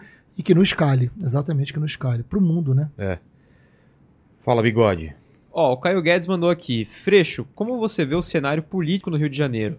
Foram muitas eleições batendo na trave e agora um balde de água fria com Castro ganhando no primeiro turno. Você acha que a mudança pro PSB também prejudicou? Não, primeiro assim, a gente só pra... Qual é o nome dele? Castro. Caio Guedes. Caio Guedes. Olha, Caio, primeiro assim, vamos lá, números assim, pra gente entender. Claro que a gente queria ganhar a eleição, a gente se organizou para isso, a gente queria chegar no segundo turno, mas o Rio de Janeiro tem uma complexidade daquilo que a gente vinha falando antes da relação de território, né? Tem lugares que você não entra para fazer campanha. Não entra. Não entra? Não entra. Você não entra. Você não entra. É assim? Né? Então tem lugares que você não entra para fazer campanha. Isso piorou muito, Caio, no Rio de Janeiro, né? Agora, só pra gente ter um cálculo também, para não entender errado, vamos lá. O Eduardo Paes é um candidato forte, né? É prefeito da cidade do Rio de Janeiro. Há 4 anos atrás, o Eduardo Paes disputou o governo do estado, 2018. Lembram disso? O Eduardo Paes disputou, foi pro segundo turno e perdeu a eleição pro Witzel. Lembram? Tem 4 anos, foi em 2018, eu disputei em 2022. Em 2018, Caio, o Eduardo Paes teve 1 milhão e 400 mil votos no primeiro turno. O Eduardo Paes teve 1 milhão e 400 mil votos no primeiro turno. E ele foi para o segundo turno, onde perdeu para o Witzel. Eu tive, no primeiro turno, 2 milhões e 300 mil votos. Eu tive 900 mil votos a mais que o Eduardo Paes 4 anos antes. Eu estou falando de um candidato forte, né? Que depois se elegeu prefeito. Nós tivemos 900 mil votos a mais que o Eduardo Paes 4 anos antes. Não dá para dizer que a nossa votação foi baixa. Claro. Nós tivemos 28% dos votos. A maior votação que a esquerda já teve na história do Rio de Janeiro para governador do estado. Nunca um candidato com mais de 25% dos votos ficou fora do segundo turno. Nunca. Nós tivemos 28% e ficamos. Então, assim... nossa votação poderia ter sido melhor? Poderia. Porque estava polarizado. Mas nós chegamos a 28% dos votos, coisa que nunca alguém ficou fora do segundo turno. O nosso cálculo era ficar 28, entre 28 e 30. E com isso ir para o segundo. E com isso ir para o segundo turno. Qual foi o erro do nosso cálculo? Não a nossa votação. O erro do nosso cálculo foi entender que os territórios estariam em tal nível comprometidos, né, que deram a vitória ao Cláudio no primeiro turno. Né? E também não ter um terceiro candidato que conseguisse tirar voto, mais votos dele para poder gerar essa polarização. Nós não tivemos, polarizou no primeiro turno e polarizou numa realidade de território muito desfavorável para a gente. Então acho que o problema ali nada tem a ver. Pelo contrário, a minha ida para o PSB para disputar essa eleição, e foi muito democraticamente discutida, era para poder fazer uma aliança ampla, porque você não resolve os problemas do Rio de Janeiro como um super-herói. Você resolve o problema do Rio de Janeiro se você tiver a capacidade de agregar a gente do seu lado. Então, quando a gente vai para o PSB, a gente traz de um lado o PSOL e o PT, e do outro lado nós trouxemos do PSDB. Ah, é? É. Então, assim, pela primeira vez na história do Rio de Janeiro, a gente foi capaz de fazer uma frente para debater os problemas do Rio, capaz de ter o PSOL e o PSDB. Meu vice foi o César Maia, né? Do PSDB, que é o pai do Rodrigo Maia, que já foi prefeito. E a gente tinha da esquerda a centro-direita numa capacidade que nunca teve de aliança. Isso foi suficiente para derrotar as limitações de território do Rio de Janeiro? Não, não foi. Mas nós cumprimos um papel que tinha que cumprir, né? E dar palanque também para que tivesse uma candidatura a presidente que pudesse vencer a eleição no Brasil, que para a gente era fundamental, né? Vencer o Bolsonaro era fundamental para o Brasil voltar ao rumo mínimo do diálogo, da diplomacia e do desenvolvimento. Ó, e o pessoal pediu aqui também pra você falar sobre aquele episódio lá no Flow que você teve uma discussão... Ah, sobre armas? Armas e automóveis. Que eu não sei se pode falar o nome... Não pode, senão o YouTube pode derrubar. Então, a discussão com o Calói. Calói. Isso. Uma discussão com o Calói. Que tá morando nos Estados Unidos agora. Tá lá, isso. Foi pros Estados Unidos. Sabia não. Como que é Calói em inglês? Calói. Você lembra desse papo? Lógico, era sobre posse de arma. Eu vou ter que me policiar muito para não falar, mas eu não vou falar não. Calói. Não, vamos lá. Eu fui pego de surpresa ali. Eu gosto muito de participar desse modelo de conversa. Até porque não tem... não tem uma pauta, você não sabe pra onde vai o papo, isso aqui, né? É maravilhoso. Você a gente fica... falou de futebol, foi pra... Futebol a gente falou pouco, exato, mas vamos falar mais. É, falar mais. Mas a gente tem... Isso é muito bacana, porque, cara, eu tô acostumado com entrevista, mais como campanha, que é... Você já sabe... É que você... Pô, já sabe as perguntas, já sabe onde vai... E é uma roda de capoeira, né? Eu querendo dar rasteira. Aí, porra, quando você vem pra um lugar que, pô, tá desarmado, conversa numa boa, fala de qualquer assunto, pode divergir, pode abre pro cara perguntar o que ele quiser, e vai perguntar... É um modelo muito bom, né? É um modelo muito legal. Eu adoro, e assim, e a chance também do cara me conhecer fora dos estereótipos, exato, exato, que rodam nas fake news, né, cara? Porque, cara, tem cada fake news a meu respeito que eu... Chegou uma hora... Sério? Tipo o quê, assim? Ah, tudo que você pode imaginar. Dá um exemplo de uma coisa absurda que você já leu, assim, que você falou, não é possível. Cara, droga, por exemplo. Do quê? Não, que você é a favor do... Não, que eu sou drogado. Ah, que drogado. É, que eu sou drogado. Eu falei, cara, eu nunca... Imagina com a infância que eu tinha. O cara não tem a menor ideia do que ele tá falando, assim, não sabe nada a meu respeito. Né? Então, assim, e por aí vai. Então, assim, né? Então, assim, essa é a chance de eu combater também as fake news. Teve uma época que eu fazia programa que eu lia fake news e eu respondia. Tá. E algumas eu não conseguia parar de rir, porque, assim, era um negócio tão distante... Um debate como esse, que é um debate honesto, que a gente está aqui... Já te chamaram de botafoguense, por exemplo? Não, aí não. Não fala isso não, porque minha mulher botafoguense, eu tô com um transtorno em casa, cara, porque ela descobriu o futebol esse ano, né? Porque assim... Nunca o Botafogo... Os botafoguenses eu não tô acreditando, né? Houve tanto botafoguense na história do universo. Mas os botafoguenses que vieram aqui, o Hélio de la Penha, que ele falou assim... Mas o Hélio é botafoguense. Mas o Hélio sempre foi, eu vou respeitar. Sempre. O Hélio defendeu o Botafogo sempre. O Adnet, uma galera. Meu amigo. Mas o pessoal falou... Que eu perguntei, mas e se o Botafogo perder? Ele falou, vai ser o normal. A gente não vai ter surpresa se ele perder. A gente faz surpresa se ele ganhar. Então assim, se ele perdeu, é o normal. Não vem com essa que eles estão mentindo, porque se perder... vai ter... Eles vão ficar loucos. Porque... Já caiu o técnico, né? Ah, imagina. Eu acho difícil o Botafogo perder. Não, mas cara, depois eu conto. Depois, não, lá em casa tá um problema muito sério. Mas então você vai ficar feliz um pouco pro Botafogo assumir isso? Porra nenhuma. Eu quero sua mulher, deixa sua mulher feliz, cara. Ah, mas tem outras formas de ser feliz, pô. Ah, mas nem isso. Já é casada comigo, tá bom, pô. Tá ótimo. Ela vai me matar com isso. Não, outro dia, depois a gente volta à pergunta que eu já até esqueci. Ah, do Calói. Do Calói. Mas outro dia, cara, eu cheguei em casa mais cedo e ela ainda tava no trabalho e eu liguei a televisão, tinha jogo do Botafogo. E aí eu deixei ela... Cara, juro por tudo que é mais sagrado que a minha intenção era a melhor do mundo. Aí eu falei, pô, vou botar no jogo do Botafogo, vou abrir um vinho, ela vai chegar, a gente pode ver o jogo junto. Ela vai ficar feliz. Vai ficar feliz. Cara, eu juro por tudo que é mais sagrado que a minha intenção era a melhor. Cara, ela entrou. Oi, meu amor, quando ela viu a televisão no jogo do Botafogo, ela já tá azarando, né? Ah, teve um efeito contrário do que você imaginou. Aí sabe aquela hora que você é profundamente injustiçado, que você fica sem reação? Sem reação. Aí eu falei, não, eu não conseguia se falar, né? Aí eu falei, o que é? Já tá azarando, já tá torcendo conta, né? Eu falei, deu merda. Aí daqui a pouco o Botafogo começa a perder. Ai, pra piorar a situação. Eu falei, pai... Você sabia que ele ia perder, por isso você colocou... Eu tô frito, né? E aí eu comecei a brincar também, assim, rapaz, quase que eu dormi na sala. E assim, e aí foi entrar o Segovinha. E aí o torcedor do Flamengo fez uma música pro Segovinha que eu não posso cantar, né? Mas a torcida do Flamengo, depois você pesquisa aí. Tá. Aí o torcedor do Flamengo fez... Aí eu falei, vai entrar o Segovinha, fulano de tal. Assim, eu usei um trecho da música. Pra quê? Nossa. Pra quê? Isso é um absurdo. Aí pronto, aí tornou o caldo, a intenção. Tá um inferno essa coisa de Botafogo. O vinho nem tomou o vinho. Ah, que vinho. Que vinho, nada. Nem água mais, foi um caos esse negócio. Tá um inferno essa coisa de Botafogo, Flamengo, mas enfim. Mas vai dar certo, vai acabar o Campeonato Brasileiro, vai voltar ao normal. Mas, sobre o Calói. Enfim, eu tava falando, eu adoro esse programa. E lá, assim, a figura é polêmica. Assim, a figura tem... E eu seria, assim... Era até a intenção, né? Era a intenção, gera polêmica, etc e tal. Faz parte, não é o teu perfil. Não é o meu perfil, mas lá era assim, eram dois, um era o mais polêmico e o era o mais... Mas é legítimo também, né? Claro, claro. E aí, quando entrou o assunto da legalização de arma, que eu tenho uma posição de vida inteira, tô dizendo que eu não posso mudar de opinião sobre várias coisas. Sobre essa, eu acho muito difícil mudar de opinião, mas assim, eu estudei muito. Faz parte da tua vivência, você viu... Faz parte da minha vivência, eu vivi, etc e tal. Estudei muito esse tema. E aí fui falar, assim, falei, olha...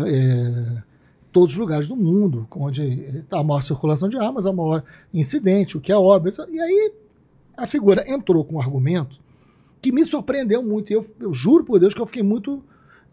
na hora, porque assim, eu entendo o argumento do cara que é armamentista e fala, não, a minha segurança individual está à frente do Estado. Esse é um debate. Joga a emenda dos Estados Unidos. Joga a emenda. Emenda não, é a segunda. Agora, e fala assim, não, o meu direito à proteção está acima do Estado. Qual que é dos Estados Unidos, que é o direito de defesa? Agora, o argumento utilizado naquele momento... foi o argumento do carro, não sei se você vai lembrar disso.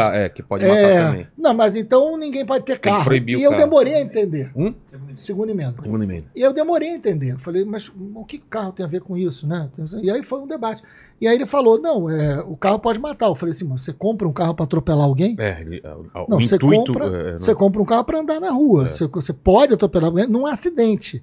Você não compra um carro para matar alguém, né? Carro é feito para quê? Tem volante, tem freio... Né? Porque se fosse para isso, o carro não precisava nem ter freio. Né? Não, acelera só. Carro, enfim, aí eu acabei dando uma explicação que era muito primária e muito... Mas eu não fiz por mal, não. Eu fiz numa boa, assim. Não, fiz realmente desarmado. Mas aquilo pegou na internet. Pra caramba, Pegou na internet de um jeito... A internet tem isso, você sabe disso melhor do que eu. Você fala uma coisa e aquilo é lido de uma maneira... É recortado. Enfim, eu disse o que eu pensava, continuo pensando. Mas eu tentei explicar um pouco. E acabou sendo engraçado, esteticamente foi engraçado, porque eu fui falando e ele foi respondendo. E aí ficou uma estética engraçada. Eu acho que isso é que fez a internet... Ficou meio The Office, né? Fez a internet viralizar. Mas em relação a isso, como que a gente está hoje em dia? Eu acho que hoje tem uma tentativa de você controlar mais tanto por parte da Polícia Federal quanto do Ministério da Justiça, de você realmente colocar arma nas mãos de quem sabe usar. E o problema é entra muita arma aí, né? Entra. Por onde? Entra e tem muito desvio também. Tem? Tem muito desvio também. Eu fui presidente de uma CPI que investigou tráfico de armas e munições no Rio de Janeiro. Eu era deputado estadual. Sabe de onde vem mais? É Paraguai? É pela Amazônia? Cara, vem de tudo, mas tem muito desvio. Desvio de lojas de armas, desvios de munição, desvio... Eu acho que tem medidas. Eu, por exemplo, sou favorável a que você tenha chip nas armas, que você controle as armas, que você tenha a marcação para que você tenha um controle muito absoluto de arma para saber para onde vai. Para saber se tem desvio, de onde saiu. Entendi. E é possível, né? E é possível. É possível. Manda aí, Paquitos. Aqui foi. Foi. Freixo, falamos de turismo, falamos de armas, falamos de futebol. Se você quiser falar mais aí, eu não tenho muito a falar, sou corintiano, só ladeira abaixo. Meu time acabou de empatar com o seu. E, pra gente empatar, aquilo foi uma vitória, porque não merecia, né? O Léo Pereira precisa entender que ele não é goleiro, né? Exato. Mas, cara, o Flamengo... Vamos falar do Vitor Pereira. Sim. Você foi favorável quando contrataram ele? Porque eu não entendi nada. Eu não fui favorável. O cara ganha dois campeonatos. Exatamente, o cara ganha dois campeonatos. E aí manda embora, cara? Cara, eu tenho muito problema com a diretoria do Flamengo. Assim, eu acho que a diretoria do Flamengo é um horror, por N razões, e eles só me dão cada vez mais razão pelos episódios que se envolvem. É muito ruim, né? O Flamengo é um patrimônio, né? Da sua torcida, sua riqueza, sua história. Exato. Eu sou Flamengo desde sempre. Zico, né? Tivemos com o Zico lá. Zico é um orixá, né? Não, Zico cara, como diz o Bruno Henrique, é outro patamar. E a simpatia dele, a humildade. Você viu um vídeo agora dele dizendo, os jogadores? Você não viu, não? Não, o quê? Que perguntam pra ele o seguinte, você foi melhor que o Maradona? Ele, não, Maradona foi melhor do que eu. Você foi, não. Sério? Ronaldinho Gaúcho, ele tem mais habilidade do que eu, tinha mais objetividade. O Zico é um G, cara. Eu vi o Zico jogar, mas eu não tenho comparação. Cara, você viu o Zico no Maracanã, assim? Muito, não, imagina. Minha infância inteira. Primeiro, eu não consegui ver. Eu tinha primeiro título de brasileiro do Flamengo, foi em 1980. Flamengo e Atlético Mineiro, que, aliás, eram dois grandes times. O time do Atlético... Quem que tava no Atlético? O time do Atlético Mineiro tinha o zagueiro Luizinho, tinha Toninho Cerezo, tinha Paulo Isidoro, tinha Reinaldo, um dos maiores gênios que eu já vi jogar como atacante. Nossa. Tinha Éder, né? Então era um timaço, o time do Atlético Mineiro. Timaço. O time do Flamengo era... Zico. O escala inteiro. Né? Tá, vamos lá. O time do Flamengo era... Quem tava no gol? Era Raul. Raul era baixo, né? Para goleiro hoje em dia seria... Hoje em dia, Em 80 foi o Toninho, lateral direito, depois entrou o Leandro, um dos maiores jogadores que eu já vi jogar na história. Né? O time campeão do mundo era Raul, Leandro, Marinho, Bozelli Júnior, Andrade, Adílio e Zico, Tita, Nunes e Lico. Caralho. Esse foi o time que ganhou o Mundial. Não era esse o time... 81. Não era esse o time que ganhou 80. 80 o Carpegiani estava no meio campo, depois ele virou técnico do Mundial. Né? Tinha o Rondinelli, o deus da raça, na zaga, tinha o Toninho Baiano no lateral direito, era um time um pouco diferente em 80 para 81, tem uma mudança ali. Mas eu tinha 13 anos de idade quando o Flamengo foi a primeira final de brasileiro, Flamengo e Atlético Mineiro, um jogo antológico. O Flamengo perdeu de 1-0 com o gol do Reinaldo no Mineirão e o Flamengo precisava ganhar no Maracanã. Tinha... Né? Se ganhasse, empatava, ia pro pênalti? Como não, que era? Se o Flamengo ganhasse por um gol de diferença, o Flamengo era campeão porque não tinha vantagem. Ah, tá. Né? O Flamengo perdeu de 1-0 lá, jogou bem lá, mas perdeu de 1-0. E eu tinha o jogo no Maracanã. Eu tinha 13 anos, eu fui escondido do meu pai. Sério? 13 anos de idade. E eu fui pro Maracanã escondido do meu pai. Mas foi com o pessoal? Foi sozinho? Fui com os amigos, claro. E aí? Não, e o meu medo era o seguinte, se o Flamengo perdesse... Eu ia tomar um esporro, porque meu pai já ia estar puto que o Flamengo perdeu. E eu descobri que o filho foi pro Maracanã escondido. Se ganhasse, eu acho que talvez ele esqueceria. E se ganhasse, era aquele orgulho do filho dele pro Maracanã. Criei esse menino pra isso, né? Foi o que aconteceu. Eu cheguei, ele me abraçou. Quanto e foi? Era um orgulho. Foi 3-2 Flamengo. Que jogaço então, gol, hein? Então, o Reinaldo, que tava com o joelho machucado. Tanto é que o Reinaldo não vai à Copa de 82.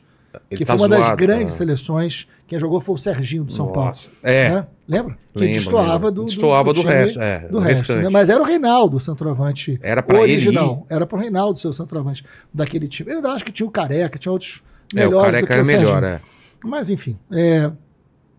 E eu fui aquele jogo, assim, foi um jogo que o Flamengo fez 1-0, né? O Reinaldo empatou. O Flamengo fez 2-0. O primeiro gol do Nunes, né? O centroavante, né, do Flamengo. O segundo, aí 1-1, o Zico fez o segundo, o Reinaldo empata no segundo tempo, eu desesperado, porque o empate era deles. Né? E aí há uma bola pro Nunes, que ele corta para dentro e faz um gol no João Leite, que hoje é deputado, né? E Flamengo, enfim, fica primeiro título brasileiro do Flamengo, eu tinha 13 anos, né? Ser maluco, né? Maluco, enlouquecido no Maracanã, voltei...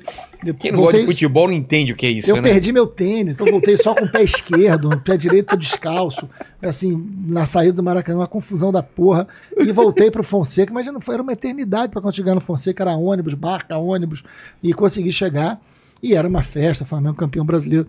Agora, o futebol, cara, ele tem um lugar muito especial, né? O futebol é uma paixão que a gente precisa trabalhar também como um produto dessa alegria, patrimônio, né? Como um patrimônio. E o futebol não pode ser lugar da guerra também, né? O futebol precisa voltar ao seu lugar da alegria, né? Seu lugar desse encontro, dessa marca Brasil que tem o laranja. Você vai, em Barcelona visitar o estádio, tem toda uma estrutura. O Museu do Futebol aqui em São Paulo, o Museu do Futebol aqui em São Paulo é maravilhoso. É maravilhoso, você tem que ter mais museu do futebol, você tem que pegar esses grandes atletas. Eu tive agora com o Raí, que é um ídolo na França, mas não é só na França. O Raí é um ídolo aqui, o Raí foi um grande jogador. E na França, nós vamos ter a Olimpíada no ano que vem, e depois tem o Ano Brasil na França, que é em 25. Então a gente vai ter 2 anos de França aí muito intenso. O que é o Brasil na França? É um ano que vai ter muita atividade brasileira na França. Então é o Ano Brasil na França. Então, né? E o prefeito de uma determinada região da França, Saint-Ouen, ele vai fazer uma recepção brasileira, vai preparar o distrito para receber o Brasil. Vão ter jogos lá, e ele vai inaugurar uma rua chamada Doutor Sócrates.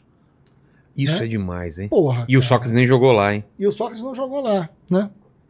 Em homenagem à democracia, em homenagem à figura que foi o Sócrates para o futebol e para a boa política, né? O Sócrates foi um grande... Democracia corintiana, um grande... Então vai ter uma rua, né, em Saint-Ouen, que é do lado de Paris, é a grande Paris. Não é temporária, Não, permanente. Vai inaugurar em março, em 30 de março, que já é pré-Olimpíada ali, e vai ficar depois.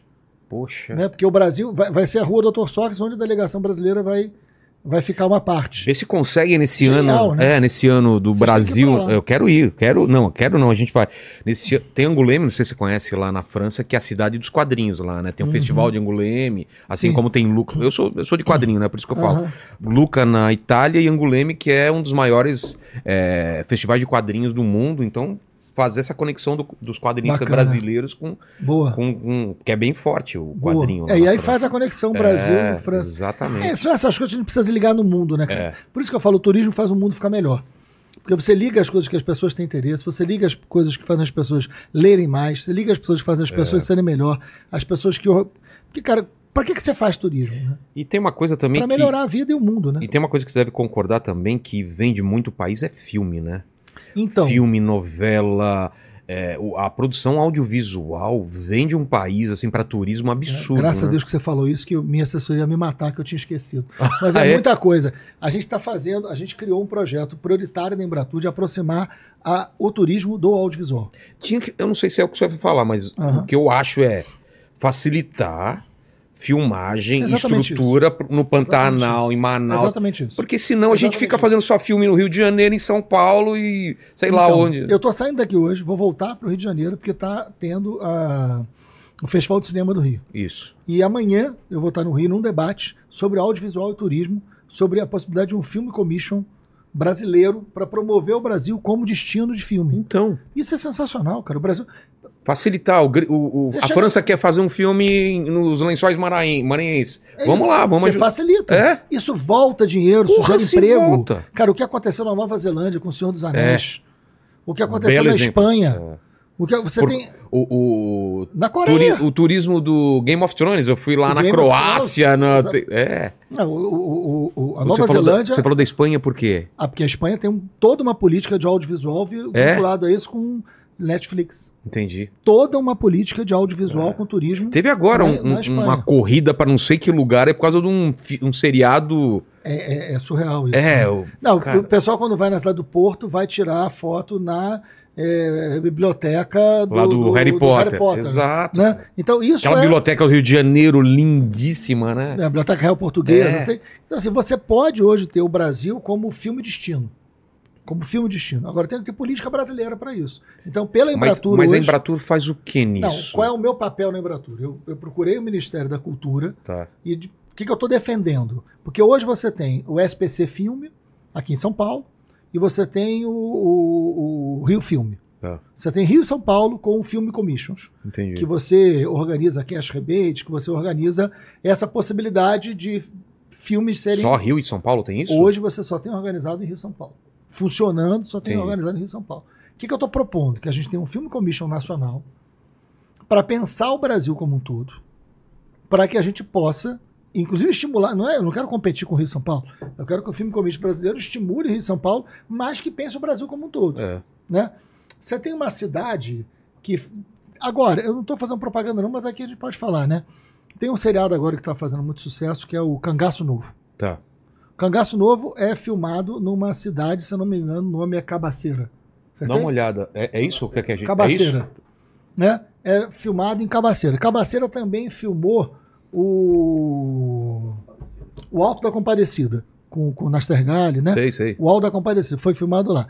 O que tem de geração de emprego em Cabaceira, que é uma cidade da Paraíba, né? É inacreditável. Né? Por quê? Porque é um lugar que tem filmagem. Então você tem... Quando é destino, você tem Bonito, você tem Pantanal, você tem cidades como São Paulo, você tem o Sul, você tem Amazônia, né? Você vai ter a COP30. Tem um cenário pra dar com pau aí. Então, o que audiovisual quiser. E turismo tem uma relação muito profunda e esse é um grande projeto que a gente está fazendo hoje. Pô, isso é demais. Grande projeto. Eu já participei de um debate no BNDES. Isso é demais. Chamando o BNDES para participar disso. Que a gente possa financiar, que a gente possa promover. Exatamente. Chamar a Ancine, chamar todos os parceiros para fazer isso. Perfeito. Pô, obrigado demais, Freixo. Eu acho que tem que voltar aí depois e contar. Vamos. Né? Volta e conta as novidades aí. E vamos pra Flip aí falar. Cara, vamos pra Flip fazer. Vamos. Pegar. Quero ver também os autores que vão vir. A gente tenta também já montar uma basezinha lá e entrevistar o pessoal. Eu vou passar um dia só na Flip, porque depois eu vou pra Salvador. Tá. Né? Porque tem a coisa do turismo afro em Salvador. Sim. Mas eu vou te dizer qual o dia que eu tô na Flip e vai que é bacana. Conta com a gente, sim. Mas você não tá livre não, Freixo, porque a gente sempre termina aqui com 3 perguntas e você não vai ser diferente. A primeira, eu talvez acho que você já respondeu, mas eu queria saber qual foi o momento mais difícil da tua vida. O momento mais difícil da minha vida foi na morte do meu irmão. Imaginei. Que foi um momento de campanha, um momento que minha vida tava caminhando para um lado e ali desabou tudo, né, assim. Você perder qualquer...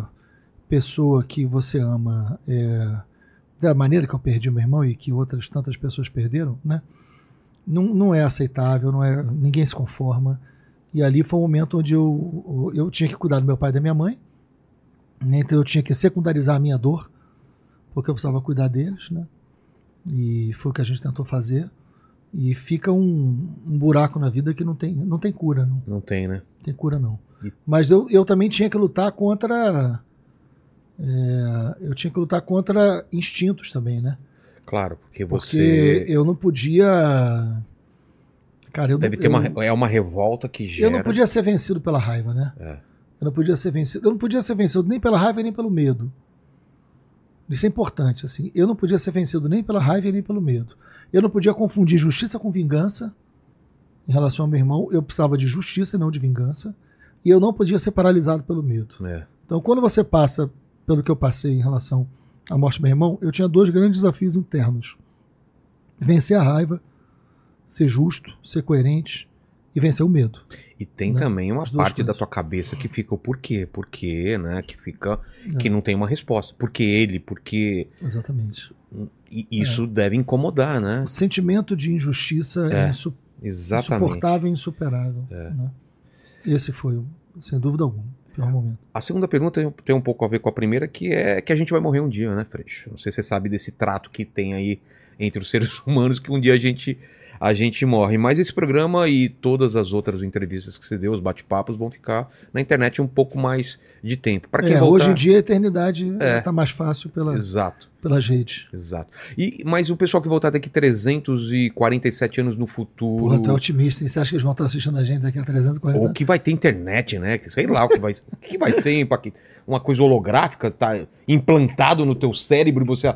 Tipo, tá assistindo, vai ser outra coisa, né? Cara, imagina se o negócio tá no seu cérebro e você não consegue desligar o som e aí fica tocando o barulhinho do WhatsApp na sua cabeça.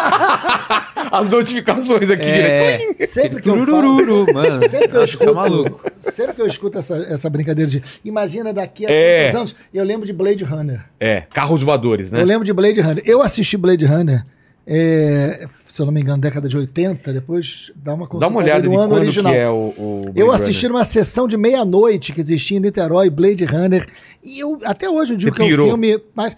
e o futuro tão distante já passou. Já, a data deles A data era 2000 e alguma coisa. 2019, eu acho. E a gente já passou. Acho que o filme foi lançado em 82. E eu acho que ele coloca 2019, cara. Dá uma olhada. Se passava em quando? Sabe que começa assim... 2049. Não, pelo menos... Não, esse é o último. Esse é o segundo. Perdão, Blade. Esse é o segundo. O primeiro é 2019, se eu não me engano. Dá uma olhada aí, mas eu sei isso. Que... e assim, não tinha carro nenhum voando. Não, o nosso futuro... Aquele futuro não aconteceu... Era aquela coisa chuvosa, né? Lembra disso? Era um negócio... Mas, enfim, então assim, também... 2019, olha isso. E o segundo você assistiu? Não. Assiste, não. É bom. Eu fiquei meio assim, porque o primeiro foi tão impactante. Não, e o primeiro era deprê, né? Uma coisa, um futuro da humanidade. E eu falei, cara... Uma distopia. E eu pensava assim, pô, 2019 eu devo estar vivo, cara. É que nem o 2001, né? Uma Odisseia. Já foi também. Nada demais. Os fogos eram os mesmos. De Volta para o Futuro também já passamos pelas datas dele. A gente tá vivendo um futuro. É bom, o futuro que foi imaginado. É isso. E a pergunta é o seguinte, para o pessoal que tiver no futuro, é uma máquina do tempo aqui, manda um recado para eles, quais seriam suas últimas palavras, seu epitáfio? Cara, eu lembro sempre do meu pai, assim, meu pai já nos deixou, né, tá em outro plano, mas foi uma figura muito simples, muito, meu pai foi camelô com 8 anos de idade. Caramba. Você pense em 8 anos de idade, você tem filho? Tenho, tá com 6 anos. 6. Você imagina daqui a 2 anos seu filho ser camelô. Vender fruta na rua. Caramba. Né? Então meu pai foi camelô com 8. Então assim, a figura que eu tive muito respeito, que criou os filhos, etc. E meu pai, ele não estudou, né? Então ele fazia tudo para os filhos estudarem. Ele tinha uma frase assim, que eu acho que essa é. Ele fala assim, seja muito bom em tudo que você fizer. Seja muito bom em tudo que você fizer. Porque você pode... Escutou, Paquito? Que você pode... E na cabeça dele... Eu entendia por que ele dizia isso, né? Por quê? Porque ele falava o seguinte... Vocês podem não ter outra chance. Então, seja muito bom. Seja lá o que você for fazer, faça quando muito bem. Quando passar a tua chance, você tem que... Seja lá o que você for fazer, seja lá o que você for ser. Faça muito bem. Seja muito bom. E vamos falar a verdade? Né? Fazer mal feito e fazer bem feito dá o mesmo trabalho. Você já faz o bem feito, né? Eu nunca esqueci. Eu fiquei com essa coisa do meu pai na minha cabeça, assim. Aquele cara que trabalhou a vida inteira... Ele falava, não, não, eu ia ser camelô com 8 anos e eu queria brincar, mas eu tinha que ser o melhor camelô com 8 anos de idade. Para trazer o dinheiro para casa. Porra, perfeito. Falei, é isso. E a terceira pergunta é se você tem alguma dúvida, algum questionamento que você se faz hoje em dia. Uhum. Divide com a gente. Cara, eu tenho vários, mas tem um que eu acho que tem a ver com tudo que a gente conversou, assim. Eu fico pensando assim, cara, a gente é uma poeira, né? É. Poeira das estrelas. É isso, a gente é uma poeira... Eu acho que toda hora que alguém é arrogante, que alguém é grosseiro com alguém, se acha mais do que alguém, né? É, com alguém que tá trabalhando, né? Assim, o cara senta no restaurante e trata o garçom como se... É. Entregador. Porra, com entregador de rua, assim, com pai, com mãe, com filho. Assim, porra, a gente é nada, a gente é uma poeira muito pequena, assim. Então, o que a gente realmente é? Assim, esse tamanho do... O que é a terra diante de tudo? É um grão.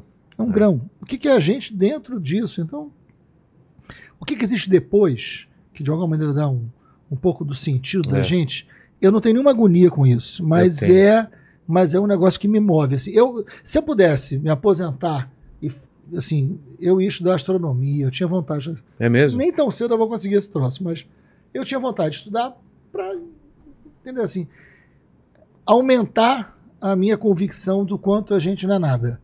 A gente é muito pequenininho e a gente pode ser muito nas atitudes, mas a gente é muito insignificante, a gente é muito pequenininho, a gente podia ser muito melhor se a gente entendesse o quanto a gente é muito pequeno diante do todo. É. O problema é que eu acho que o todo, muita gente acha que o todo começa e termina nele mesmo, né? E não é. Então, assim, o que realmente existe? Qual realmente o tamanho da gente? Eu acho que é um troço que eu não tenho resposta e eu acho formidável. Assim. Relaxa, a gente tá numa simulação, isso daqui tudo é um programa de computador. Né? Obrigado demais, Peixe. Que papo legal. Muito bacana. Obrigado demais o pessoal que te veio com a gente. Obrigado, equipe toda. Aí. Obrigado até o Paquito, né? Até tem que agradecer. Eu tenho que agradecer. Um executável, né? Paquito.exe. Exatamente. Obrigado ao Lene, que hoje está escondido. Eles ficam revezando aí. Lene, depois que falou do Raí, ele não conseguiu mais. Exatamente. O Lene, que já foi a cara do Lene Kravitz, hoje em dia tá a cara do seu Jorge, né? Chegando ao Gilberto Gil, né? Ô, Paquito, é contigo aí. Cara, é o seguinte, eu vou aqui agradecer ao Bruno Silva, que além de ter mandado aquela mensagem lá pra gente, tornou-se membro aqui nessa live, então seja muito bem-vindo. E aí eu vou pedir pra galera aí dar um like, se inscrever no canal, ativar o sininho pra não perder nenhuma das nossas lives. E pra galera que chegou aqui até agora... o que o pessoal escreve nos comentários pra provar que chegou até o final? Pra provar que chegou até o final, comenta aí pra gente, mostra a unha. Escreva nos comentários então, mostra a unha, tá certo então. Obrigado vocês, fiquem com Deus, beijo no cotovelo e tchau.